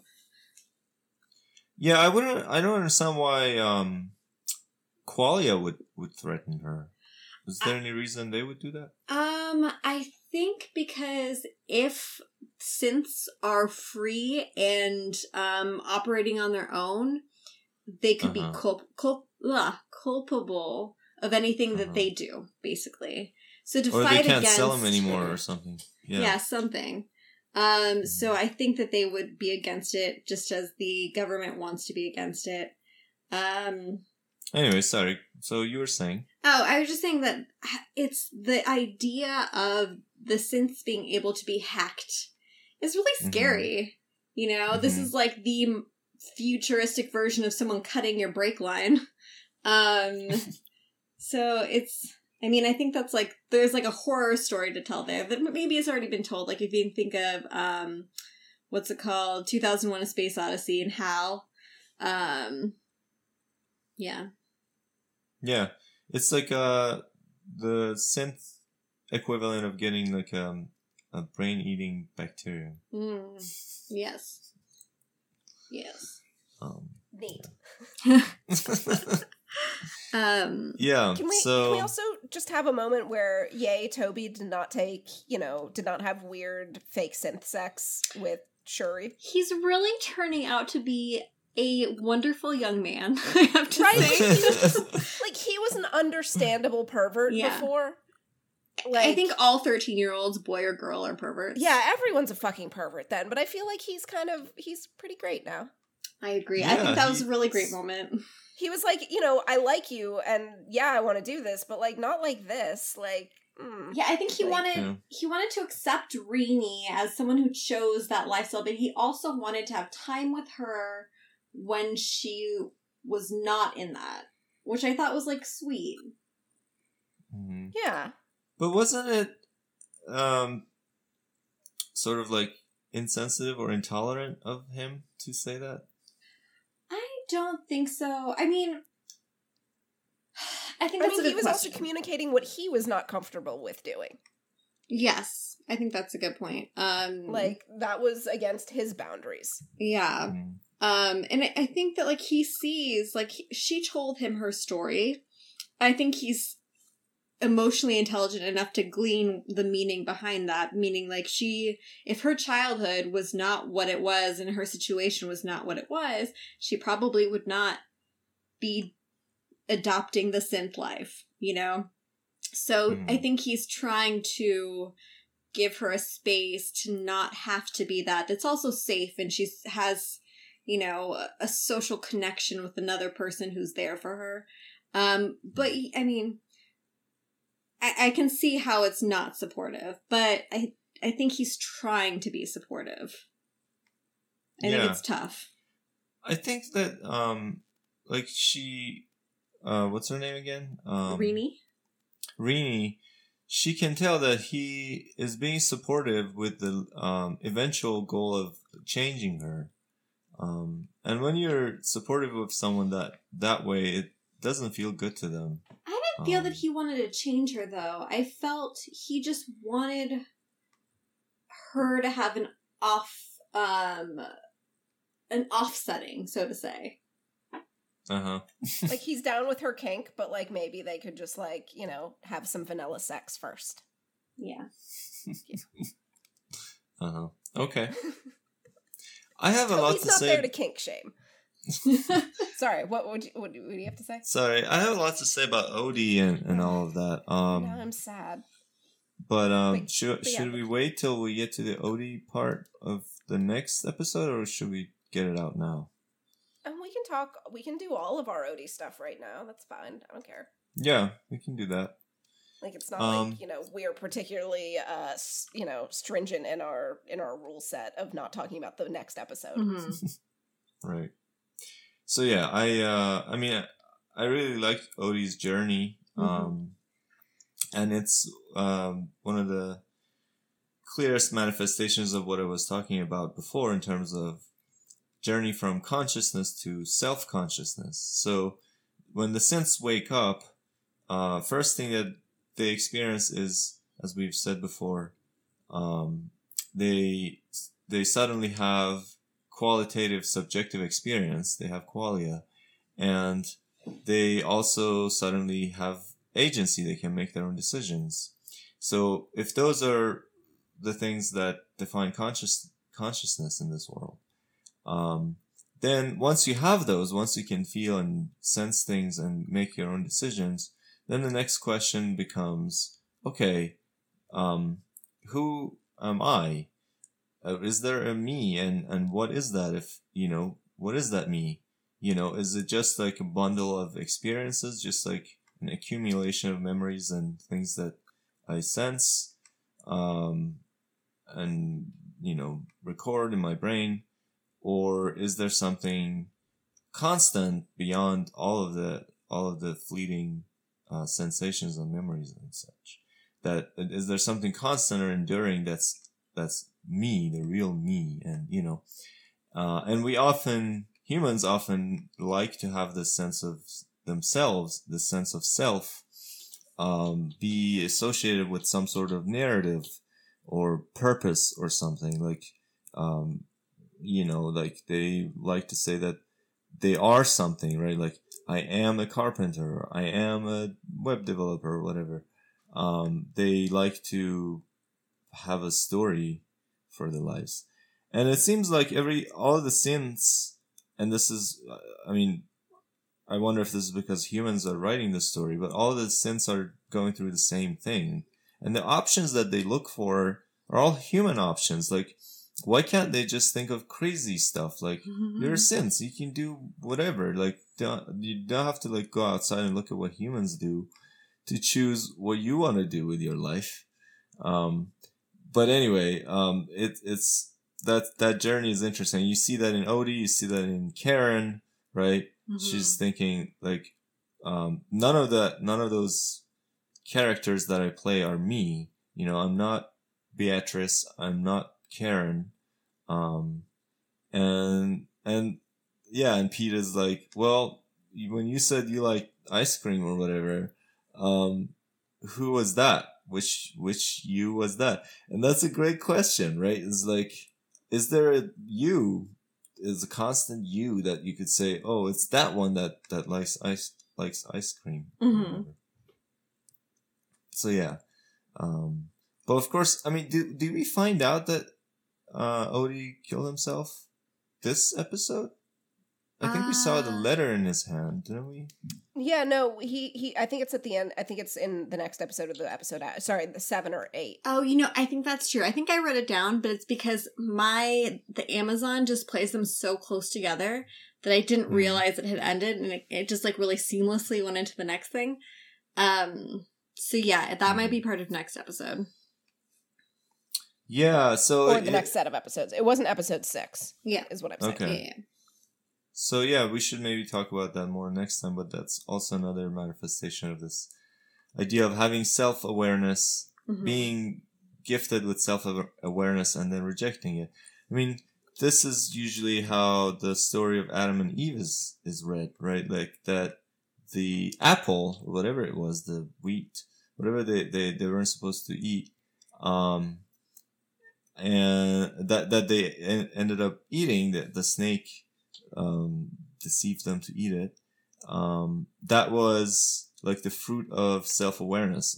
It it gave them self awareness because up to that point, um, it says that like they were naked, but they weren't um, ashamed of it. They weren't embarrassed, Mhm. uh, as though they didn't even realize that they were naked. And as soon as they ate that apple, uh, Adam and Eve suddenly realized they're naked, um, and they were embarrassed, and then they started covering themselves.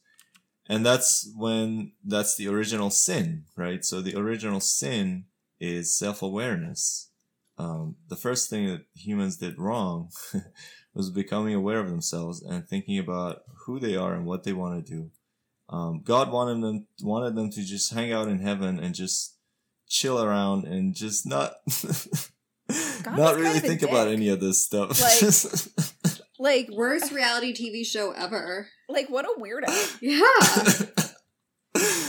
but yeah, so um, so yeah, uh, Odi uh, got a taste of the apple and and was like, uh, no, thank you. I would I want to go back to not being self aware. um, yeah, But I mean, I feel like his plight is so understandable. Like, if you're someone who didn't automatically know what they wanted to do, and it feels like, like, I hate my least favorite interview question ever is, where do you see yourself in five years? You know what? I don't know. if this company, probably not. Like, it's Mhm. just like, it's really hard to answer that question, I think, for a lot of people. Um, and, and Mhm. you do have this, like, sense that you're supposed to know. You're supposed to have, like, right. a path that you're following and whatever, whatever. And so, like, I'm not somebody who I think the best way I put it in an interview is like, I'm about the journey, um, not so much the Yeah. destination. Um, and so, but it, it's like, I get it that it's, it's scary to have to feel like you have all these questions you have to answer immediately. And, and you don't Mhm. have like a, a strong feeling either way. So you, you feel like you have to make up this stuff and that doesn't feel right either. Um, Mhm. and so obviously not to the extreme of Odi, but like I think it was very understandable what he was feeling. Um, and it was Yeah. it was heartbreaking to see him struggle so much with that. Um, and I think that had he shared his feelings um, with a human who would have understood a little bit more than another synth who's also still so new to feelings and stuff like that, I think Mm. someone could have helped him. Yeah. No, that I totally agree with everything you said. And it was interesting when Mia and Odi uh, met up for a second. And it I felt exactly what you're saying, which is like Mia is not exactly the the best person to Yeah. give Odi advice right now. It's like she's figuring this shit out herself and she's not doing t- you know super hot. She's So, only been doing this for like a few years, you know. yeah. Um like go ask a Yeah, toddler no. its hopes and dreams. Did you guys notice like how much like tactile stuff happened with the synths and humans this episode? Like there were so many like hugs between synths and humans, and then also like Mia and Leo. and Odi hugged, Oh, and like it. It was. Mhm. It seemed kind of odd to me because, like, on the one hand, you know, eh, they were programmed to understand like the comforting nature of touch, Mhm. right? But do they derive comfort and pleasure from I think once touch again, with one of each those other? Questions. Yeah. especially like when you see um like later on we see when Mia comes up and and Leo sees her and he runs up and hugs her and she still has like I- I like to call them like knife hands when she hugs him. Like all of her fingers are together, like it like hands. like perfectly flat, and she's just like, "Yes, Yeah. this is a hug." Um, versus like when you see a person like really want to hug someone, like your fingers are spread out, you know, Mhm. as like you were trying to like grab a handful of this person, like as much of them as you can in there, you know. what and kind so of hugs do kind you of, like, give, Joe? I'm just saying, like, I'm given how like desperate he seemed to be, like, I don't think like Mia's weird knife flat hands like giving a hug. Like, it was just kind of it. It was it was interesting. Like, and then and then um, Sophie hugged Anita or Mia like when she woke up, and and I think.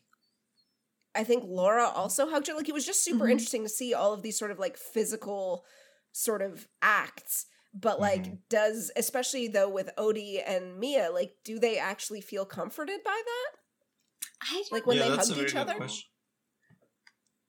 Um, I, know. wonder if they're like programmed to, like Mia says to what's his face, Ed, Venus Patrol. Mhm. Um, she's like, I enjoyed the proximity. Um, maybe they're programmed to enjoy being around their people so that or not enjoy but like they're programmed to be inclined to be around their people um because they're more likely to be there for um uh directions and stuff like that and to be helpful um so maybe it's like an Mhm. offshoot of that and then yeah, I don't know. I mean, I think that's a really good question. Um, but it's Yeah, like we I mean, hug again, our it's- pets, and our pets aren't necessarily interested in us hugging them. Oh, my cat hates it. Oh, he hates the hugs, Yeah. but we give it to them anyway. Like he But- will do a thing where he like karate kicks me in the throat with his back foot while I'm like holding him like a baby, and he hates it. But like, what are you gonna do? I'm I'm a lot bigger than you are, bud. And I feed you. Hmm. exactly. I mean, they may not like hugs, but animals definitely like um, physical pets. touch, Yeah. and Yeah. and they they yeah they draw. It seems like they draw the same value from physical touch as humans. Mhm. Um, and and it's actually like a lot of animals. It's not just like Mammal. domesticated animals. All sorts of animals enjoy physical touch with, especially with other um, individuals of their own species. Mhm. And I think, I mean, the obvious explanation, of course, is is that you feel safe, right? When when you're in the presence of another um, body um, that has awareness, you feel safe. Mhm. Um, but so, of course, again, for us, this is hardwired evolutionarily for us to like it.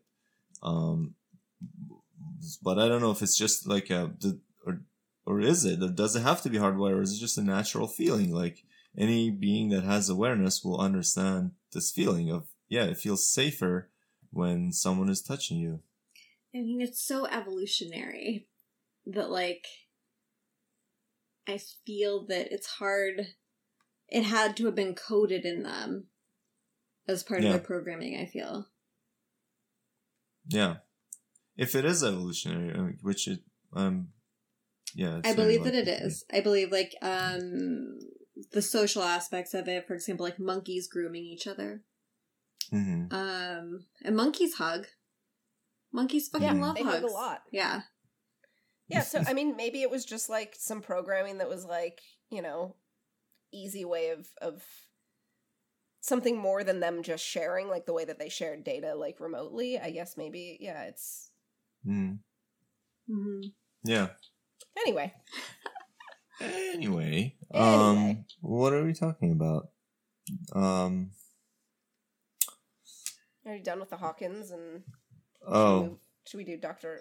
Uh, right. I- oh, so think I, I wanted to say, since we're talking about the self consciousness thing, um, with again, like I said, this is also, um, this also applies to Karen, right? So Karen ha- has this whole existential crisis, um, identity crisis, whatever you want to call it, which is is great, and I feel like it's it's a fucking doozy. Like I don't know what I would have done in her situation, but then on the other hand, I ask myself, isn't that all of us? Like what Right, like, she's you're not special, Karen. Yeah. All of us are losing our shit. yeah, like what all of she's us are mad through. about how much shit is on our nightstand. I get in trouble all the time for not cleaning up shit on my nightstand, Karen. Yeah. Yeah, And I, yeah, it's like yeah. Sorry, I was just gonna say like you like we all have these different characters, so to speak, that we play. You know, you go to work and you act one way, and you know, you, when you're with your family, you act one way, and and so on. And uh, there are times when I wonder, is like, which one is the real me, or is there a real me, or you know, um, and so it's not just a ro- It's not you don't have to be a robot to to feel that. hmm Yeah. Sorry, go ahead, pups. I was just gonna say, I love one of the reasons why I loved that um the side table shot is because I think that we're meant to see it as a human. And so we're seeing it and being like, yeah, fuck, being a human is sucks. Like, you have to have the deodorant, you have changes of clothes because you're a disgusting creature. like, you know, there's all these accessories that we have to like be part of society. And you know, on Karen's side, she just needs a charger. So like, there to me, there was like, yeah, I just want a charger. Like, how great would that be? Um, but she sees it as this like depressing attack on not being human. And it's like it's it's endearing and and heartbreaking and hilarious. Yeah. Um so I thought that was a really great moment that they put in there. Yeah. Um, and I like how sh- how she says um, Karen was a lie that I invented. Um, that and I um, I told it so long that I believed it.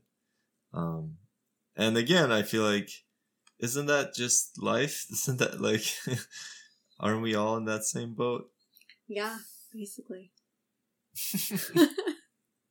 Joe's uh, suspiciously quiet. What lies do you guys tell yourselves? Uh, that I'm gonna go to the gym in the morning. Ugh.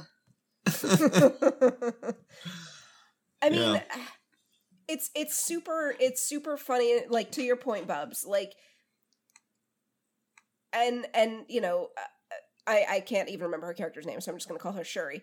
Um, like it's fucking appealing to be like thinking about being a synth. I'm like, wait, so I can like have conscious thought and all that sort of stuff, but like things aren't gonna like cut me as deeply or you know i'm i'm only gonna have a charger port on the side of my bed instead of like you know a glass of water some tissues maybe some earplugs like it just sounds kind of nice and yet you know i yeah, guess you don't have grass to like is go always to the greener bathroom. Yeah right like if i You if i to take a want i guess i can just have a weird bag in my belly but other than that we're good to go Yes. um yeah i don't know it's it's is that weird that i'm like well actually i could I, I could be a No. synth. No, no, No, I'm right there with you. More efficient. I, I would just want an upgrade where I could actually eat food, but obviously I don't like absorb any of the calories. I just Well, get yeah, to 'cause you taste it. them. What about how about just like a program that um simulates the taste of any food you want any time you want? So I just Oh, pretend to like eat Willy it. Wonka wallpaper. Hook. Yeah, just like you don't even have to eat anything. It was just Yes, because you're a synth, you can just create the taste in your in your circuits. Yeah, I'm, I mean, I'm, yeah. I'm just having a hard time with Karen's crisis. I'm like, you know, Karen, I, I see where you're coming from, but counterpoint, you're wrong. Yeah. Well, yeah. I think this is an issue with um, not enough representation in media where she's seeing syn- synths as people.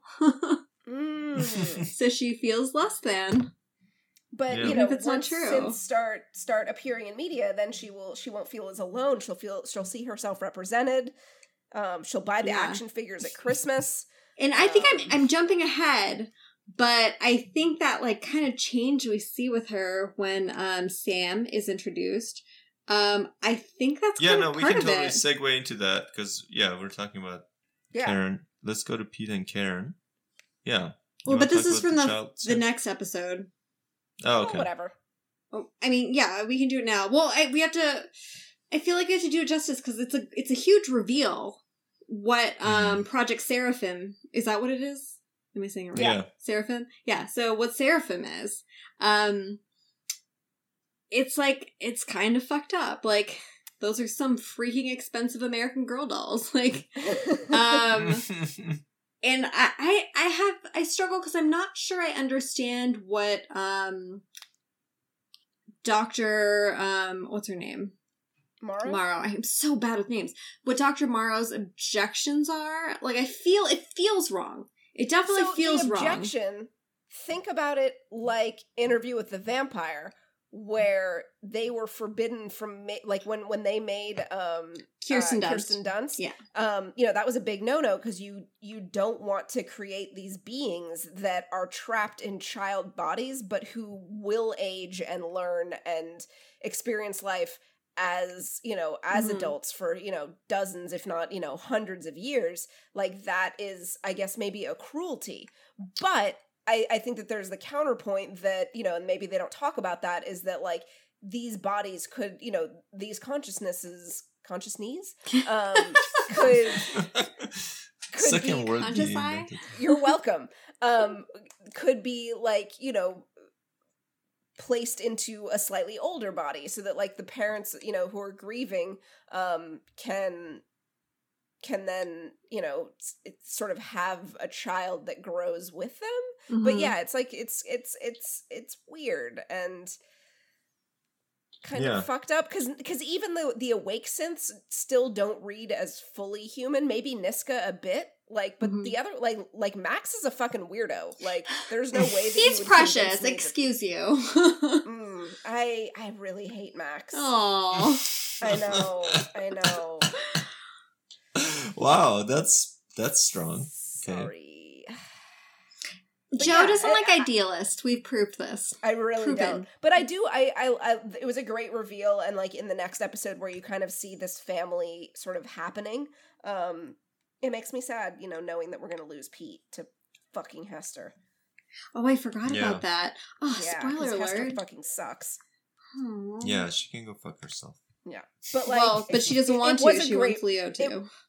It was a really great reveal. it was a great reveal. But I think that like Karen ha- seeing that child was like the moment she needed to st- to realize that she she could be Karen um Mhm. as the person who is a synth who kind of plays the human rules and is with a human who knows that she's a synth. Like I think that is her world. Um and she should take and pride. she's loved. yeah, Like, exactly. Pete loves her. yeah, exactly. Like she has a spot. Weird pudgy Pete, like Yeah. with his like creepy ex-wife. Oh my! Like- what was his line that? He, oh, he says, um, "You're all sides, and I'll take the lot." Like I was like, oh, Jesus. It reminded me of of of Harry buying the the entire trolley of sweets uh, when he first met Ron when they were going to Hogwarts for the first time. He's like, "We'll take the lot," and I'm like, "Oh, buying your candy." a great memory. um, Don't I had to bring Harry Potter into it, but here we are. Never be ashamed of bringing Harry Potter into it. Oh, and Yeah. by the way, since it was Project Seraphim, uh, my girlfriend, when I was watching this uh, earlier today um, to take my notes, uh, she was in, in the other room, like folding laundry. And when Karen and Sam were sharing, um, she was like, Is the Lord and Savior being born? Um, because of the music, which obviously, given the name of the project and all that, like, I'm guessing it was, you know, intentional. Um, it was very, you know, churchy, angelic stuff. Yeah. Hmm. I mean, Elon wants to play God. Yeah. So All right. Uh, anything else about Pete and Karen? Uh, no. I got everything. So, Dr. Morrow, uh, we don't have a whole lot to say about her. Uh, V can do things. I have a well Um, actually, but I'll do it later. yeah. I think Joe has a well actually too. Oh, do I? Um, any non well actuallys about this? Um, I really like the moment of Dr. Morrow. Like, I, you know, I can't remember the, when I was watching it the first time how early I picked up on the fact that V Mhm. was, you know, her daughter, Yeah. like her daughter's consciousness. But I did like the moment of, you know, telling V that she's a simulation and sort of V's reaction. Like, it could have gone any number Mhm. of ways. Like, she could have been freaked out about it. She could have been angry or anything. But it was just kind of like, huh, I kind of had a feeling. And you're like, Hmm. damn you know because that that also implies its own sort of level of introspection and sort of like what am i what feels familiar why do i have these dreams like what is a dream Mm. like it was it was cool It was cool. Yeah. Yeah, and I I think like I'm forever so intrigued and entertained by the juxtaposition of V who is human m- mind based basically but has no body to synths that are synthetically mind based but have bodies that are human like so you it's like what what would end up happening so i think that's like so interesting and i i I wish we got more of V because I have like so many questions. Um, and I think it's just a really interesting um iteration of artificial intelligence that we don't see a lot. Yeah. Um, based on what V does later, um, I kind of gather that um, she's when Dr. Morrow tells her that she's a simulation of um, Ginny. Um, she at first like she doesn't know how to react, and because she still needs to figure it out, she still needs to figure out what she wants to do now Mm-hmm. with this information. Um, but then later, it looks like she's she's not really happy about it. You know, she's like, "Yeah, I don't want to be just like your simulation of your daughter for your sake. Uh, I want to go out and do my shit." um, so yeah, I took it that the reason she was so she took it so well was because she still didn't know how to feel about it. Hmm. But that's an interesting, you know, we're talking about like the feedback loops. And like I'm sure Mhm. like I, for me personally when I most of the time when I'm confronted with like an extreme emotional thing, I'm I'm always like is should I feel this way? Is Mhm. that the right way to feel? Like what is the content? Like so I like think about it a lot. So I feel like that's interesting to have like an artificial intelligence reflecting and reflecting and coming back with a solution eventually. Um yeah. Yeah, I think not having a body has worked in her favor in that like she's very um contemplative. She feels Um, more creative almost than the other ones. More Yeah. Yeah. Imaginative and more yeah, Reflective. pensive. Yeah. Yeah. Um yeah, I think um that's yeah, having a body is a big distraction, you know. um, But but we know where the story is going and what's going to be revealed in the mm, third season of E Yeah. uh, of V getting a body and whose body she has. I don't remember this, so Do you want to be spoiled? no, actually. okay, okay. You you will be uh, excited. I'm sure I'll remember. I always do this where I'm like, I don't know, and then like I'll be like brushing my teeth. I'm like, oh wait, I do know. yeah. cool. Um all right. Well, I want to take a break. yeah, I really have to pee. Come back. Okay. All right. Let's say like 7 minutes. Okay. Okay. All right. Episode six. Ready? Woo! okay. So let's talk about episode six. Um, do people have more to say about Niska? Um, I've been told that I'm allowed to say that her lesbian incognito fashion was top notch. I love her jean tuxedo. so Um, what's lesbian? Can little someone hat? explain that to me? oh, like as opposed to saying lesbian, it's lesbian. It's just it's just something That's dumb. cute. I think because like the word lesbian is just so like I mean at least to me is so like formal. Does that make sense? So then Uh-huh. like you just say like lesbian as like something cute. Okay. It's just I- a cutesy. Yeah, I feel like uh, sometimes it feels clinical. So lesbian is like cute. Yeah, like it, it's like it's like the difference of like vagina versus lady bits. Like Yes. one is Yeah. clinical and the other one is funny. That is a perfect example. but no, like I love she's like I have a hat, but like kind of like creepy scary about like it reminded me of the Matrix when all of them like realized who she was and like as soon as they saw her. Yes. You know, and that's two or three 90s movie references for this episode, so maybe we can like I think over to the actually we're at like six. Yeah, we we we've hit them out of the park this time. Um, speaking of the Matrix, though, Trinity like also in this, so even better. Um, man, she aged well. Uh, Yeah. but you know, like when when they were in uh the Matrix, and like as soon as everyone saw him, like they were able to report back to the agents. You know, like this is where that dude that you're looking for is. Um, Yeah. yeah, it's kind of- creepy. kind of creepy. Like I wonder I wonder if Karen could pass. You know, like cuz she doesn't look at all like a synth cuz she has brown eyes like and I don't know if that like what exactly they're reading from it, but like I kind of wonder like what would happen if Karen um were, you know, on had a bolo out for her. Yeah, if they yeah, who knows what their detection thing is, if it's the whole like eye distance, blah blah blah blah blah.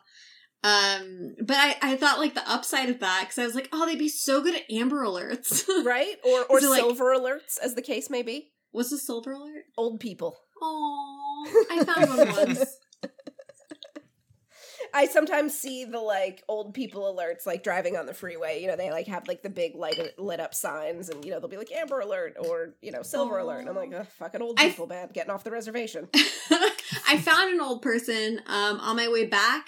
I was in Pittsburgh um Wait, were working they for lost? three months. Or you just like encountered a random old person. no, they were like in their nightclothes. Oh no. Uh, and so I was um I was on I think I was on my way back from the Harry Potter midnight party because the last book had just come out.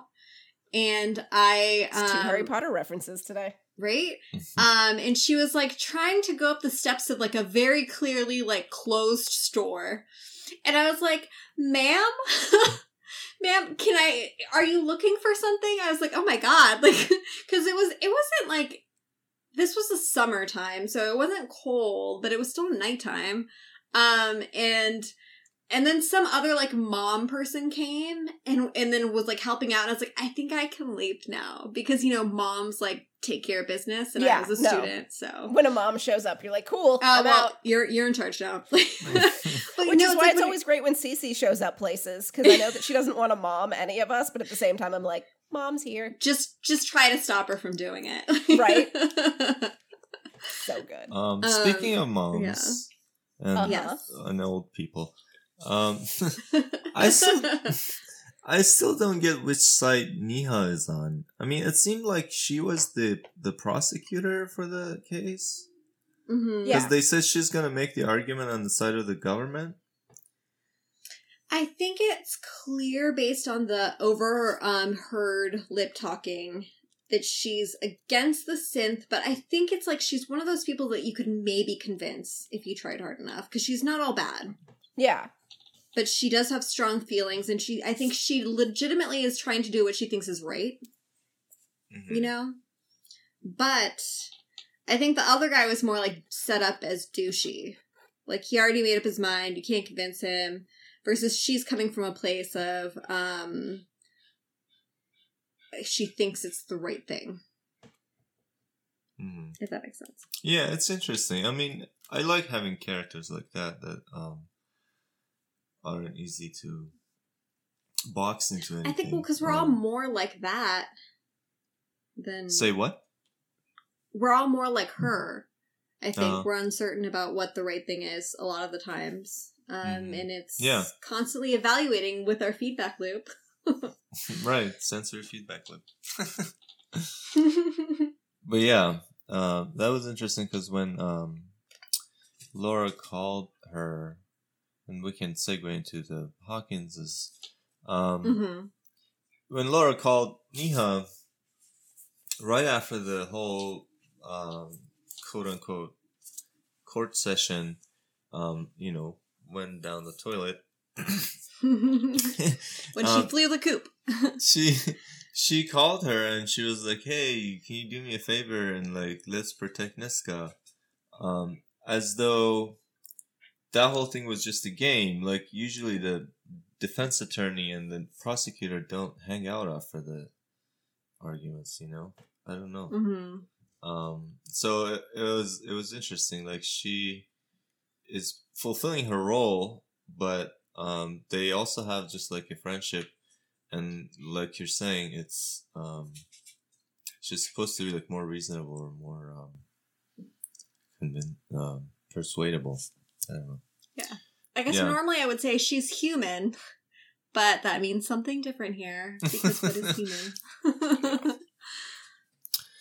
So yeah, um, so yeah, Hawkins is Laura. Um, we talked about Laura hugging Mia, um, hmm or Anita. uh, she was nicer Yes. when she was Anita, for sure. Um, But yeah, I was. I I mean, one thing I noticed just about the whole Anita thing. I mean, this is not really specific to any particular episode, but like, for all the power that the synths are supposed to have, um, it's really fucking easy. You just have to touch like the bottom of their chin, they touch their chin, and and they're out. yeah. Like that's all you have to do. It's really I mean, easy. yes, it's really easy, but then like, you know, that's probably probably a good thing. You know? yeah. How do you mean? Like well, cuz you know, they've clearly designed them with the idea that no, they're never going to wake up, they're not conscious, but they still can malfunction, so like let's make it real easy to turn them the fuck off. Yeah. Although, like, I just knowing teenagers like who you know smash pumpkins on Halloween or egg houses that aren't giving out candy. Um, like, can you not see like a kid going on off, off, off, off, off, Yeah. off, off, off? Yeah, or like on off, on off. It's if it's like a toddler.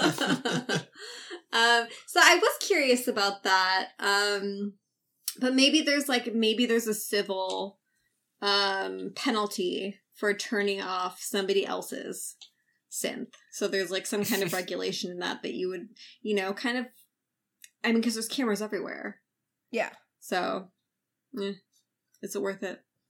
yeah, I just meant in terms of like if you think of them as um, a whole group of people as a whole, you know, species or whatever, um, and their That's some advantages bad are. boundaries.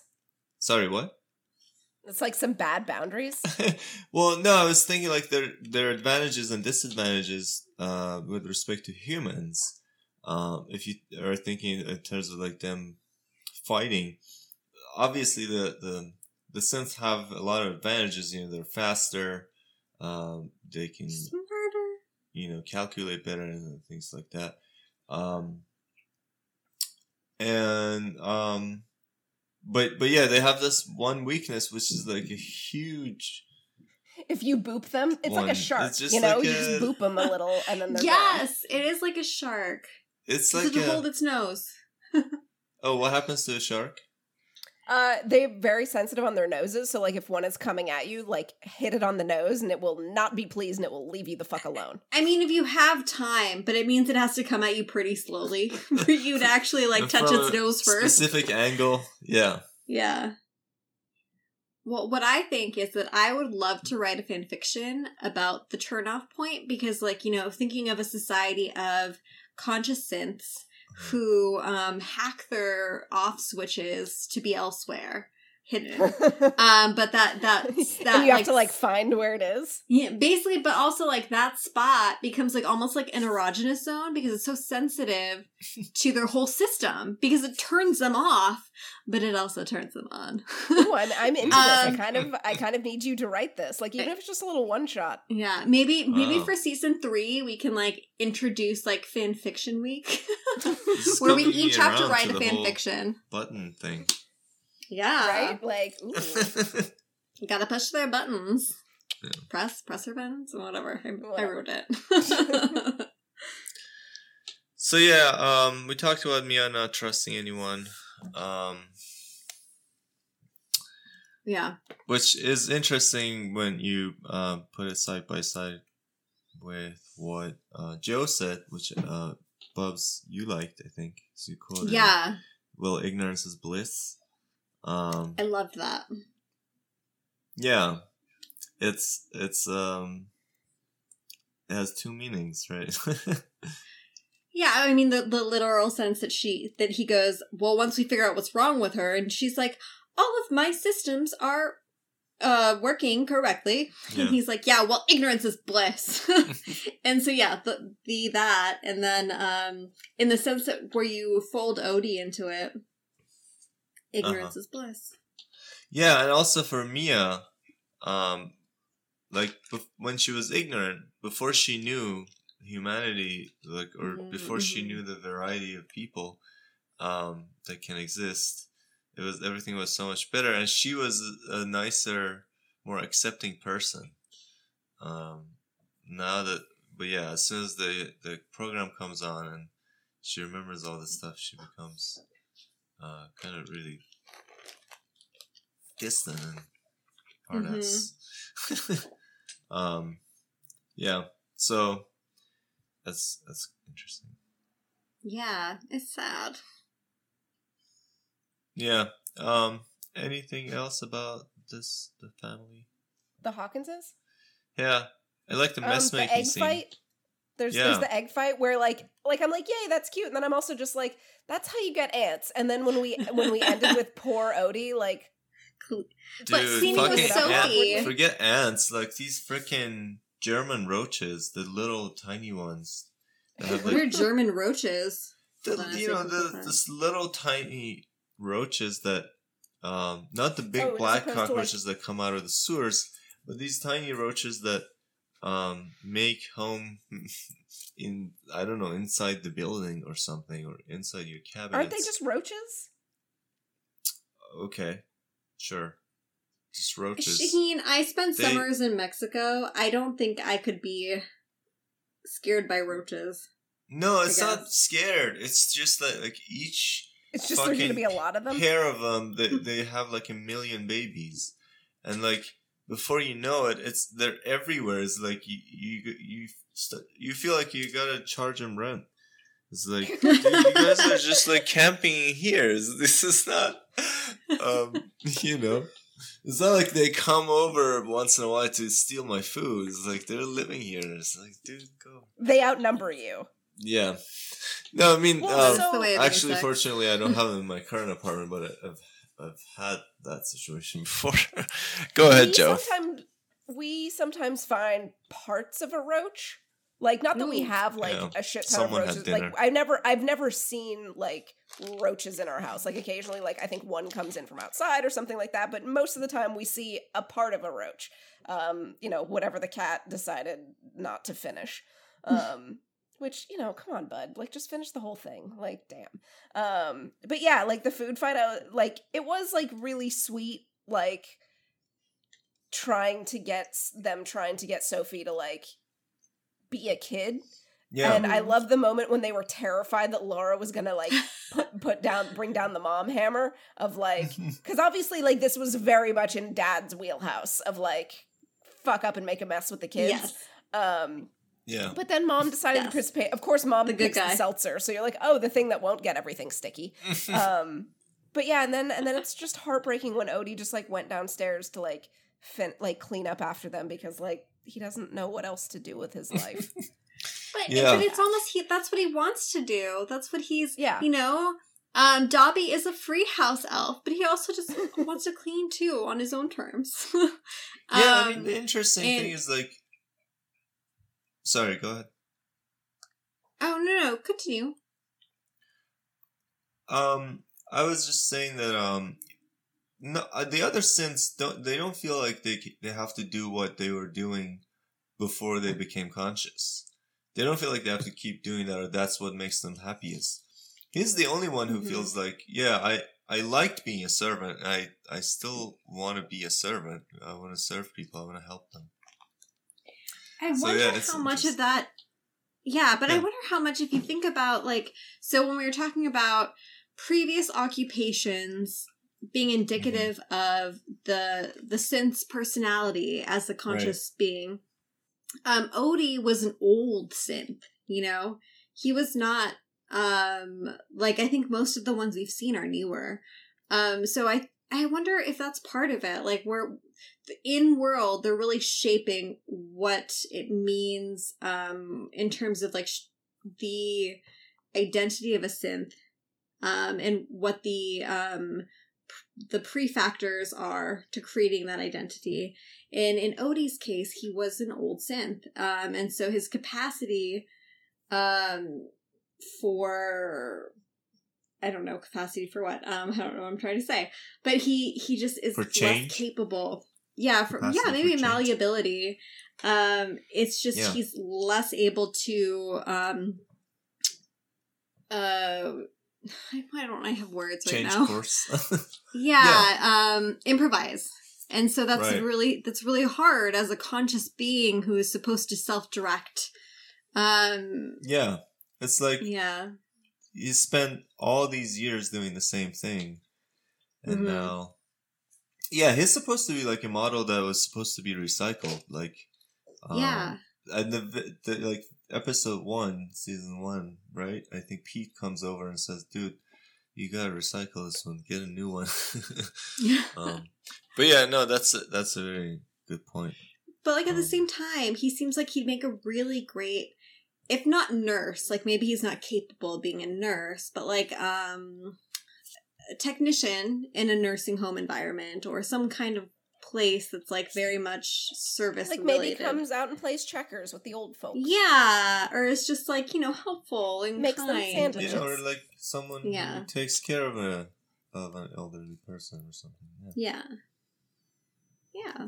Yeah. Um, yeah, I mean that's what he did before, basically. And he seemed to be- Yeah. yeah, yeah. He needed um, a um academic advisor, he needs a little school touch up, counselor. uh, a mechanical touch up too. Mhm. um, going back to the mess scene, uh, I was thinking like it's a creative treatment for uh, what is this disease? SOS, um, synth over identification syndrome or whatever. Uh-huh. What is this that they have?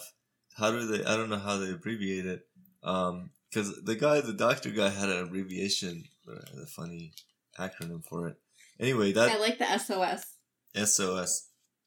Yeah, that's um so supposedly the idea is um you want to make Sophie and the other ones, but especially Sophie uh remember how fun it was to not be organized and not be um every do everything correctly and whatever. Mhm. Um, right? Is that the idea like and then that I will get so. them to come out of being wanting to be synths because synths wouldn't participate in that uh, egg Mhm. fight. Yeah, because I can just imagine like Hester participating though, and she would just take the entire carton of eggs and just dump them on the ground and like think that she was doing a good job. yeah. Yeah. That's fine. Yeah. So no, but I really did like that scene. Um, I like like what I was talking about um, in my overview was that there's like those moments of like heartwarming levity to balance out like Yeah. all the soul crushing, and I think that like last season the family had a lot of soul crushing moments, and so now they get to be like kind of the heart of it. Um, and the guides to the synths and, and showing them again the face of humanity yeah. that is more favorable. Joe is kind of uh, laying the groundwork though for to move out and Mhm, possibly take mhm. the kids because he's like taking them to these neighborhoods and he's like, see how beautiful life is without synths. But I love that they talked about how shitty people are. They're like, there's a lot of dog shit here. Yeah. Or like Mattie was like, "Oh, this is there's no synths here. No wonder it's taking so freaking long for us to get our ice cream scoops." Right? We Yeah. were just kind of like, oh, that's right. People are terrible. Inefficient, lazy. Yeah. Yeah. Ooh, did I just hear the clank of a beer bottle? Oh yes, I'm on three. Ooh. And I What do like the little have? argument they had. It's like the argument you always have with people with Luddites, or like people who have this sort of tendency.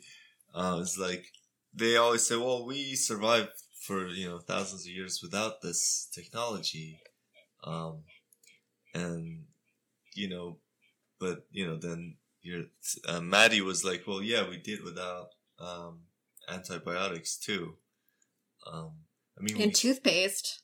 and we sort of survived. Like there would, you know, diseases would kill like the majority of the population uh, once in a while.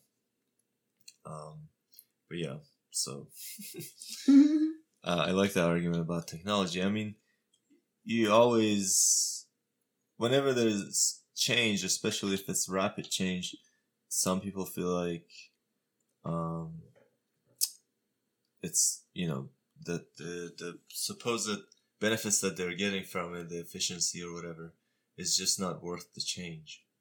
Uh, and some people will feel like, no, I'm willing to accept the change and have things be faster. Um, yeah, and usually, like, yeah, I guess these are like small communities. I think that Joe is finding. Uh, so the vast majority of people have accepted the technology, I guess, right? Mhm. Yeah. Um, yeah. Kind of like cell phones. Like I was one of the last to ever get um, a smartphone. That was in our podcast's lifetime. One Well, didn't la- you go back to a dumb phone? Like, didn't you have a smartphone and then you went back to a dumb phone? No, or am I no, making that that only happened in your imagination, and Oh, that's uh, fair. I'm glad that you were amused by that thought. but I didn't do that. Um, but yeah, no. So yeah, I was like late adopter. Um, but there it, it, it gets forced on you. Um, you know, there's like a a threshold, a Where you, critical like, you mass. need one to participate. yeah, like, like- it's not like you can opt out anymore. Well, it's like people who are like, oh, why do homeless people have cell phones? And you're like, listen, they need a fucking phone to try to participate in society. Like, yeah. you can Yeah. get a cheap smartphone with like pay as you go data, and then this way they can keep in touch with people that they need to, like, have email. Like, yeah, you need a Caseworkers. smartphone now to like Mhm. be like even even if you are not currently like a you know f- contributing member of society like if you want to be like that's Yeah. that's an expectation that that that you have one Mm-hmm. And at the same time, like it gives you access like it's not just a phone at that point. It is a computer that you hold in your hand so that that has access to the entire human, Human knowledge, knowledge. database. Sort of. like yeah. I mean sort like better than we have ever had in in Yeah. in history. Like uh, you know, is it perfect? No, but like it's pretty fucking good and it's free. Mm-hmm. Minus Jimmy Wales like fucking sending me pity emails about Wikipedia every 6 months, but like that's a separate issue. I always send five dollars. You're a good person. I've done it before, and now Jimmy's like, "Sup." No, my rule is when they reach out, I'll do it because they really, they really do stick to like the every six months thing, and I'm just Yeah. like the amount that I use Wikipedia. Like if I'm not giving five dollars bi yearly, like I'm you feel bad. I feel bad. I legitimately feel bad. Yeah. No, it's a good thing to donate to them. Um, yeah, I was thinking of the with the cell phone thing. I um, we have to. I, I I'm pretty sure you have to have a smartphone now to log into your account at the University of Pittsburgh because it has a the second step is we'll send you a oh, little two two off, push or whatever. Yeah, to to the app. Um, Or I the think app. there's like a clunky way of doing it. Yeah, there's an app that you install on your phone and you get a little push. So the o- Mhm. only someone who has both your password and your cell phone can like hack into your account. Um, Mhm. because you get a notification on your phone and then you, you click on it and then you get into your account. But I think there's like another clunky way to do it, like by email or something. So it really slows things down for you if you don't have one. um, anyway, moving on. Anything more about Leo and friends? Um, well, we we sort of just very very um briefly touched on the Hester's terrible at girl talk. Uh-huh. But, like, I I had think- sex with him. oh my god, Joe and I were so tickled by it. I've had sex with him. That's sex, yeah. Like in my notes, it just says in all caps, "Jesus, Hester." Like you know, Like, I just yeah. not the way. Like I mean, I know that she knows that Mattie is a little bit uncomfortable and jealous by that, but at the same time, it's like you could have. If that was your goal, Hester, you actually could have played that even better. But instead, you had the subtlety of a fucking refrigerator. And- Not very tactful, yeah. No. No. No. yeah. Yeah, no, she was like, um, I had sex and like, we fucked. Yeah. it was awkward. She could have Also, almost lived in said a brothel. his penis was in my synthetic vagina. right, because she was like, I believe the male is ejaculated now. yes, thanks for announcing that. Yeah. that was so good. She, that was like you think she announces everything during sex? maybe maybe she is one of those. I believe you just ejaculated, Leo. Ah, oh good my times. goodness. so yeah. Hester. Hester, he, you know what? Like, she's the worst. And we have, we're gonna always have a lot of words about her, but like, God, she's entertaining. Hmm. Yeah. I, so I enjoy her. I think that she's great. Right? Like she's just such a fucking mess. she's, yeah. Like she's embarrassing, but at the same she's just a train wreck. But Yeah. like in a completely different way than Niska is a train wreck. She's like an, oh, honey. Like, Yeah. Oh. Mm. Mm. Bless but you your know, like it actually everything she does actually like strategically follows the same goal. You know, right? Like she's trying to get Leo isolate E- Leo from all of his other friends, um, and for each of them, she has its, her own strategy, a separate strategy. You know, like with um, Mattie, she's figured out, oh, there's like some uh, sexual tension here, so I'm gonna exploit that. And with Max, she's like, yeah, your brother doesn't even talk about you anymore. You know, hits him where it hurts the most. Um, Mhm. So yeah, like I think she's kind of she's not subtle about it, but it's all directed at a at the same goal. I think, um, which is like, yeah, steal Leo from everyone. It's an She's like abusive that evil, like- relationship. Daughter-in-law. It- She's like she's in an abusive relationship. She's cutting his ties to everybody Yeah. else, Mhm. little by little. Yep. Yep. All right. think Well, um, anything else about Uh, Leo no. and friends, Max, all that? Uh, I just wanted to say, like, I love. So Joe hates Max, Mm. but I love that he's precious, and I love like the juxtaposition of like all the shit that's going on in everyone else's stories, and he's like having how to design a bouquet day, like, and like arranging flowers, and like, oh yes, we'll all live on this abandoned train, and it's gonna be beautiful. um, Yeah. so I love the idealism that they allow him to have because he's separate from everything else that's going on. Um, and yeah, Yeah. I think that's I think that's interesting. No, I think that's it's important to have a model of the sort of society that you you're fighting for um, while you're fighting because if all you're doing is fighting and never showing okay like what is the that nice society that you're fighting for then um, it will be hard to create that sort of society it's it's i think i mean i actually think max is basically right but it, it could be he could be more effective about it Mhm. maybe. Um, but yeah, you, I, I would say yeah, just create an environment where people can voluntarily self-associate with you and have this intentional community, sep- separate community of people who are not participating in that whole thing, whatever that is, with between the synths and the humans. Um, Mhm. And and if people show up, you're nice to them too. You know, just show them the be the model of what you want everyone to be. I don't know Be the change you wish to see in the world, Gandhi. something.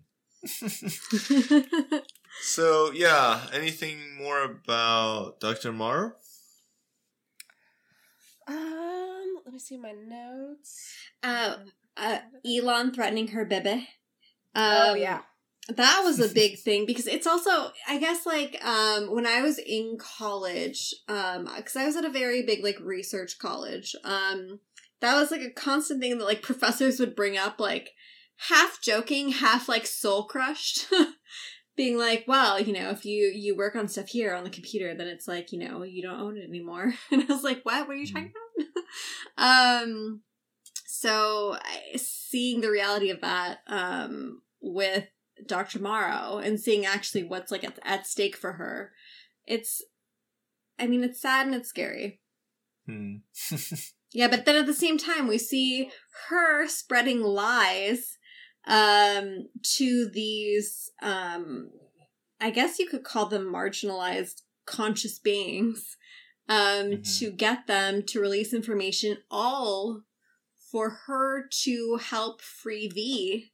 Which I mean, on one on one part, you understand the mother who wants to protect her baby at all costs. Um, but it's also you know she's she's not been portrayed in the best light although i think that her actions are understandable she just comes off callous at the very least yeah. Um. Yeah. Again, I'm not the right person to ask about family, but uh, are any of us?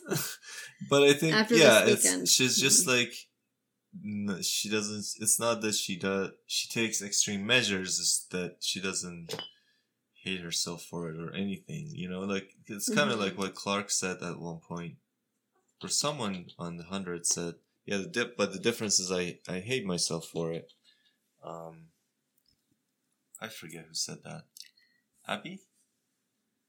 i think it was abby but like ugh, i was so annoyed with her at that point that i was Yeah. just like oh shut up Fucking care. shut up Yeah. Forgetting the source of the the quote.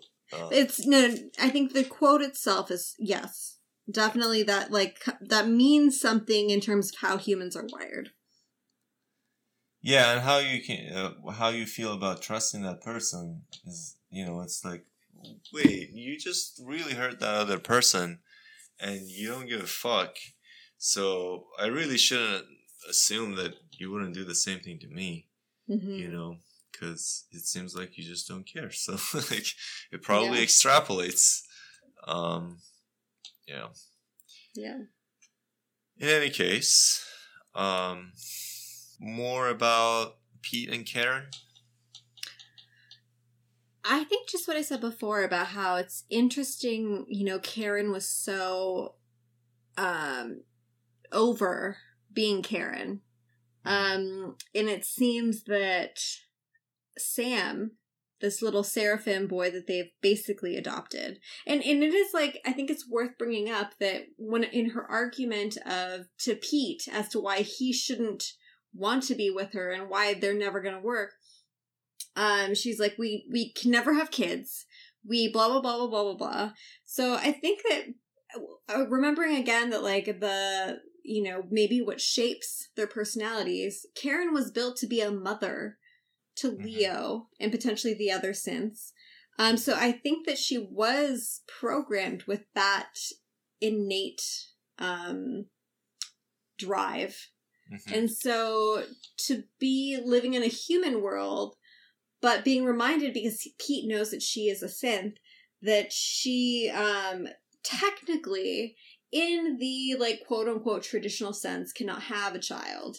Mhm. Um but I think that like Sam is like a new window into reminding her that you know there's a lot of different ways to have children and to be a Mhm. parent. Um, and I think that's like kind of her lifeline to her drive as a conscious being. So I thought that was nice.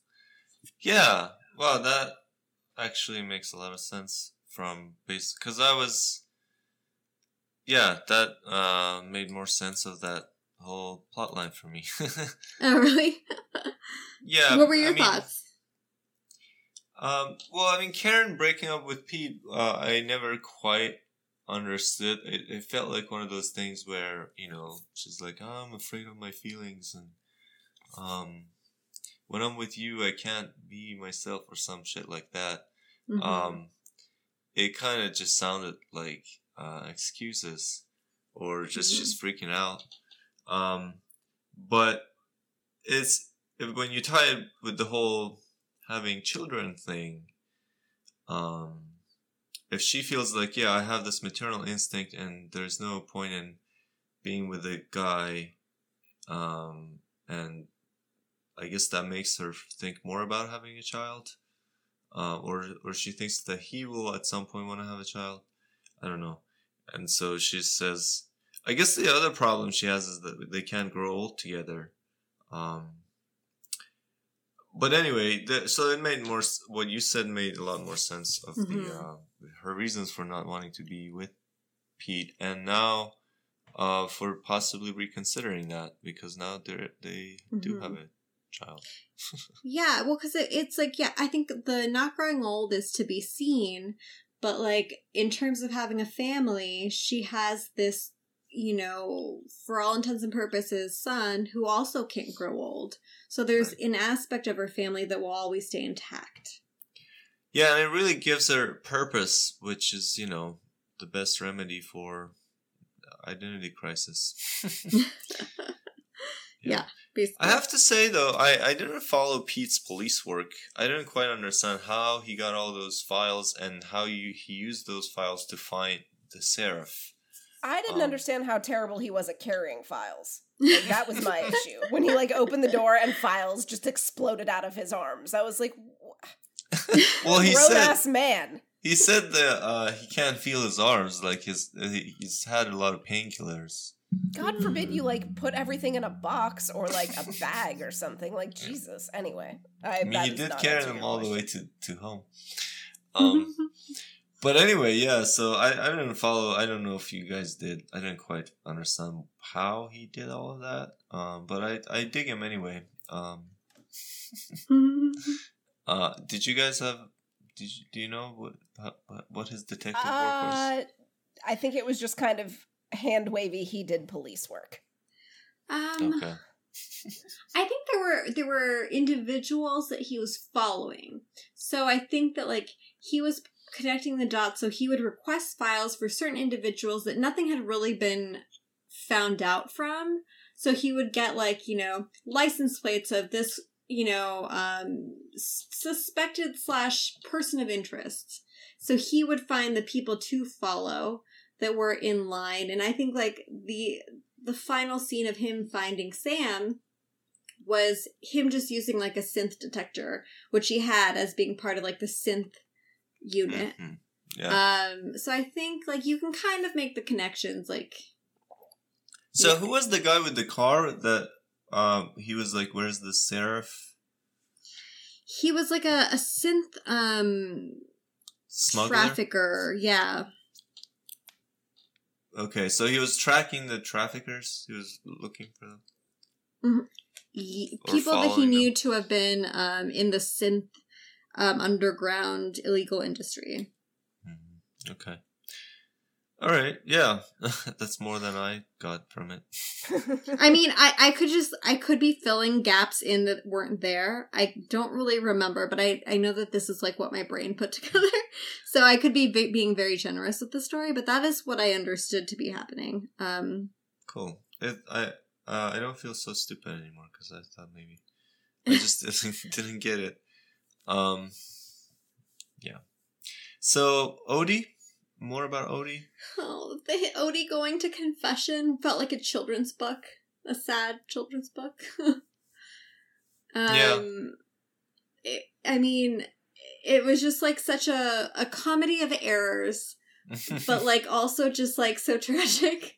Um yeah, it goes with that theme of Adam and Eve that that I was talking about about how like he just got gifted with self self awareness. mhm, Um, he just had the original sin. He had a bite of the apple.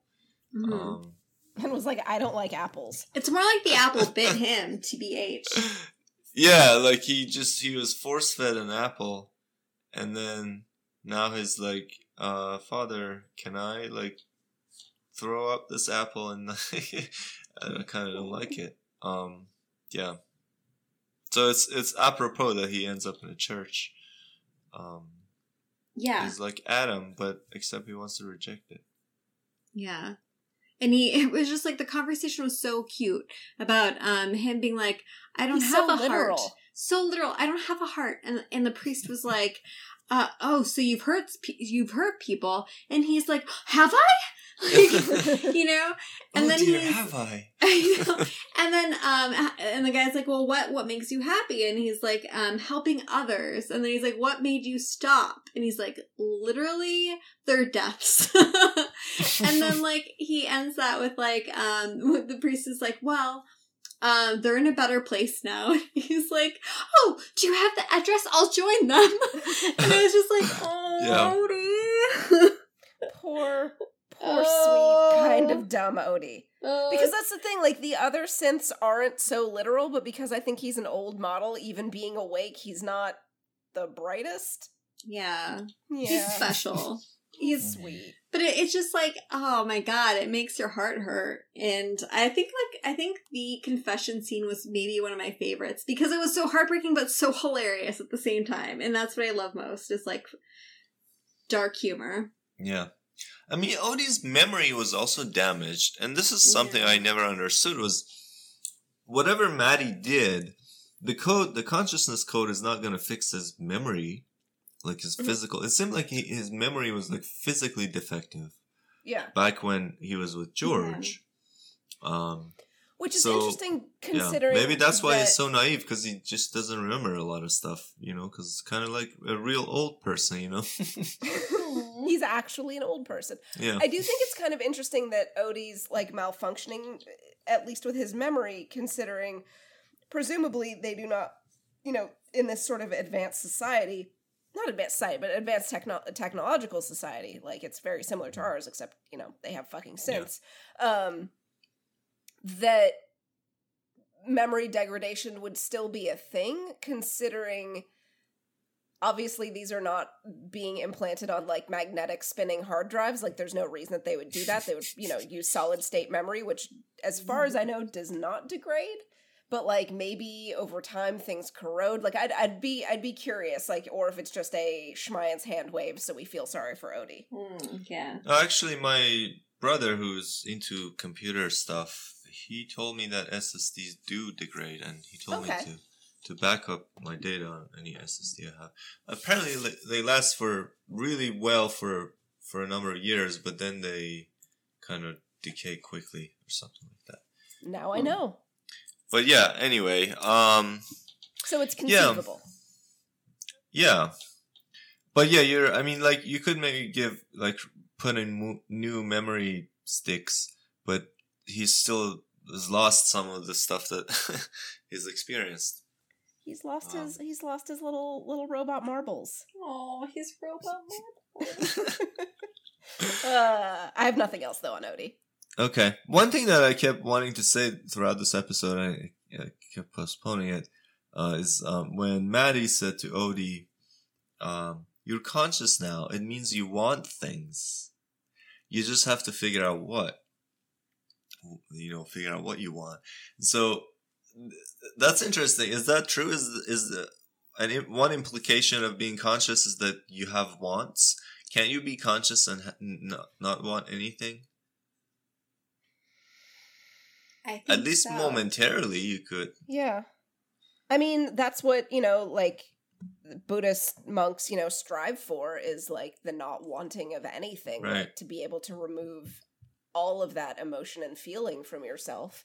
Um, and, you know, in some ways you could even argue that like depression That's what I Um, was gonna say. Yeah, is, you know, is at least, you know, adjacent to that where like you are so, you know, depressed um that you don't you Yeah. don't want to shower, you don't want to eat, you don't want to go out. Um obviously like there's still more things driving you like to do things. Um but yeah, I think I think I think that counts. yeah. Yeah. It's it's interesting. It's actually what Mattie says is kind of like what you can imagine someone saying to someone with depression. Is like, dude, like, what do you want to do? What do you want to be? And it's like, oh, that's the problem. I don't want any. Fuck, I fucking don't want anything. You know? Yeah. it also is it kind of like stoicism? Uh huh. Yeah, well, Stoicism is like not allowing yourself to be affected by uh, fate and you know events of your life, and just powering through and doing the right thing, doing the reasonable thing, or whatever. Sounds Oh. pretty hard. Yeah. um, it's a sort. It's a sort of uh, hard determinism, too. It's like you know they believe that everything is completely determined, and you know there's no choice, and so um, you know there's no such thing as um, like trying to change what's gonna happen. You just kind of go along with it. Hmm. um, this is one of those uh, one of the different schools of thought that try to like achieve tranquility. This is one of the ways. to achieve- Anyway, uh, I'm way off topic. Um, well, actually, Speaking of which, other thoughts or well, actuallys. I feel like I did all my will actuallys during, so I got nothing. Okay. Okay. I have the opening the door.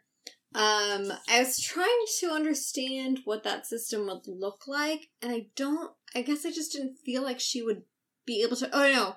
My main my main thing was that um Dr. Morrow stole someone's key card. So how would V know to let her in with that other key card instead of just opening the door? So that was I was like, wait, what? Um, and the other thing is like I would like to really know more about V being able to work the system because I think it's so interesting and, and there's definitely been moments like I love when um Dr. Morrow was like, Can you see if you can get into this? And she's like, It feels weird. I want to know what that is. Like I'm like, why? Why does it feel weird? Tell me more. I thought that was so fascinating and I really wanted to Yeah. like, dive into that more. Um I was anyways, thinking like, does it feel will, like something is penetrating you, like like uh from yeah, it's like some. Is it tingly? Yeah. Is it like? it's like binary weird. code is like tingly. Yeah. Because it's just like one or the other, one or the other. One or the other. I was Um, thinking one theory about to explain the the door thing. Um, maybe she could look at the record of um, different cards that have been swiped, and um, she knew what the last one was, and so totally. she matched She's just to smarter than me, so I was just like, "What?" And she was like, "Hello, open." anyway, um, anything else? I got nothing. So I had with the uh, I had it well actually with um you know when the um orange hair Yeah. um, woke up. Um, what did she do? She just like walked up to the phone, random phone, right, and picked it up and just typed in sensory feedback overloop or feed or whatever feedback loop.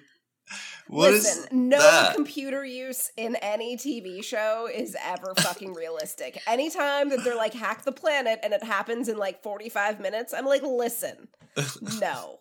You like it would take weeks to do all of this shit. So yeah, no, just yeah, and there's try. like code dropping down behind it. There's like a bunch of stuff like scrolling up and down.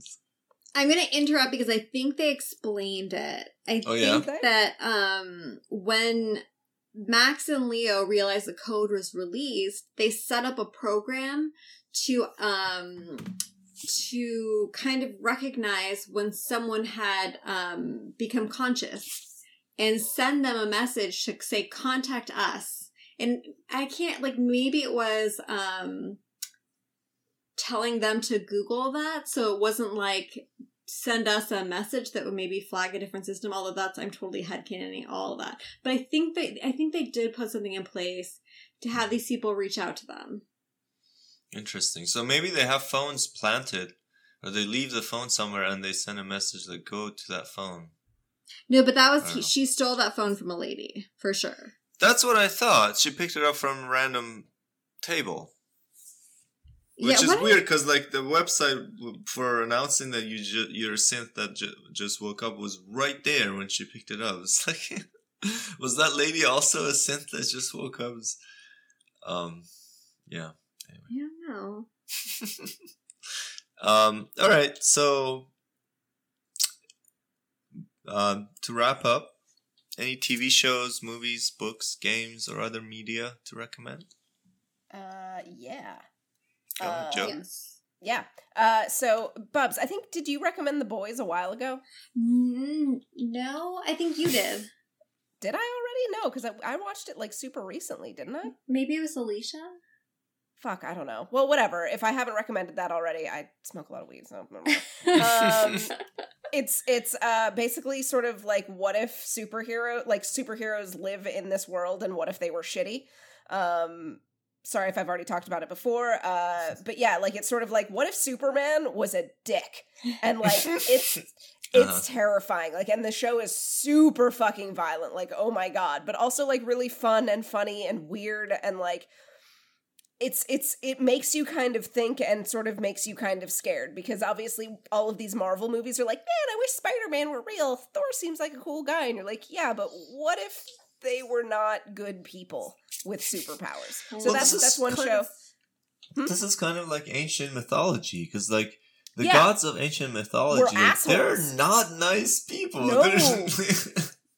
No, they are not great. And Yeah. this is super similar to that with also the idea that like they have like much like Disney and stuff like they have merchandising tie-ins and like you know things are staged and Uh-huh. it's all about like this big marketing machine and like one character this girl who like you know joins the big league of superheroes kind of peels back the curtain is like this is disgusting and she is not happy about it. But um anyway it's a good show but mainly i need to tell you guys to watch the mandalorian which is the new live action star wars tv show on the disney plus channel.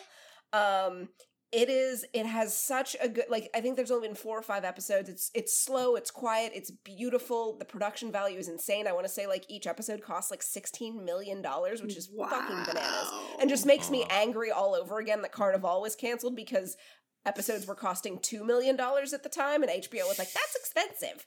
Um anyway so i'm you know i digress. I will always be mad about carnival being canceled. But mandalorian uh it's about basically um a bounty hunter like boba fett sort of on this journey. Um there is a surprise character that we meet in episode one or two that oh my god like you will lose your goddamn marbles and i don't want to spoil it though the internet has probably already spoiled it for you because the internet is exploding with memes about it um but yeah it's it, it's worth watching. It it's got a great um blending of practical effects and digital effects. So it's like it doesn't it feels very old star wars versus like you know phantom menace and and and the the super new ones where they were like let's make everything cgi and it was Mhm. awful. This is like so many practical effects and like little wonky bits that like seem kind of old style like puppetry. So it's it's just got a really really good vibe like watching it. It's it's and it's gorgeous.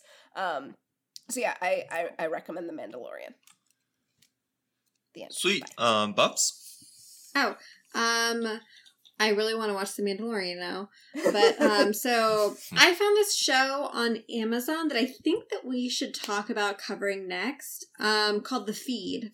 Dude, I was just introduced to this. It sounds awesome. Go ahead. Yeah, it's very cool. It's um so semi future society where everyone has this like like remember Google Glass, but this is like a chip installed. You're always connected to the network and other people. Like you're you can communicate with another person if you just like see them basically.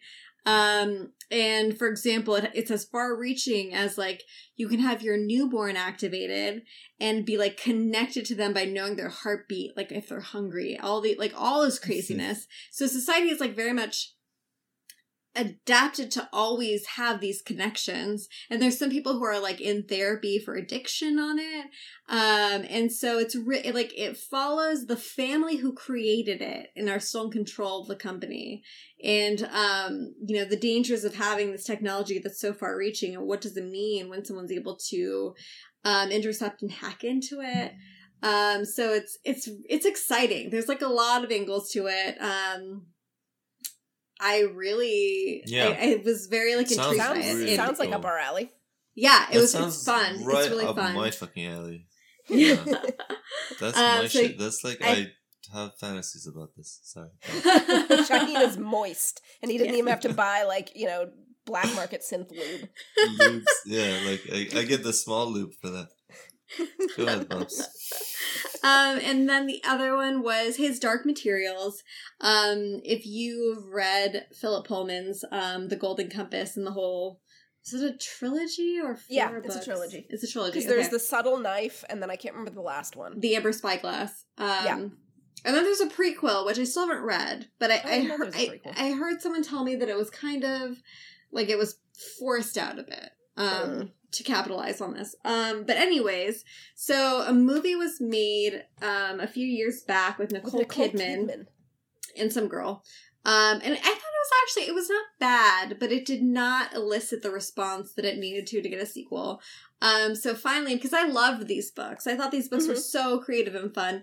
Um, and so HBO's adaptation of it um, is, Is it really good? it's majestic, and they're doing a really good job. Like it is a little bit sleepy in how it starts setting things up, but it's already experiencing like a lot of payout. And um, we just got to the part where my favorite character is introduced, which is a armored bear. That's not a Oh, spoiler. I love him. That's just like it's an armored bear. Like you have to watch this. That was the Um, issue with the original movie. Is uh, is the CGI good, or did they do good practical effects? Oh, it's was kind great. of It's the great. big issue with the movie that came out is they went too far CGI and like there was no believability to it. Like because this because they interact with the armored bear a lot, but it Yeah. did not feel. It felt like like Twilight and the fucking wolves.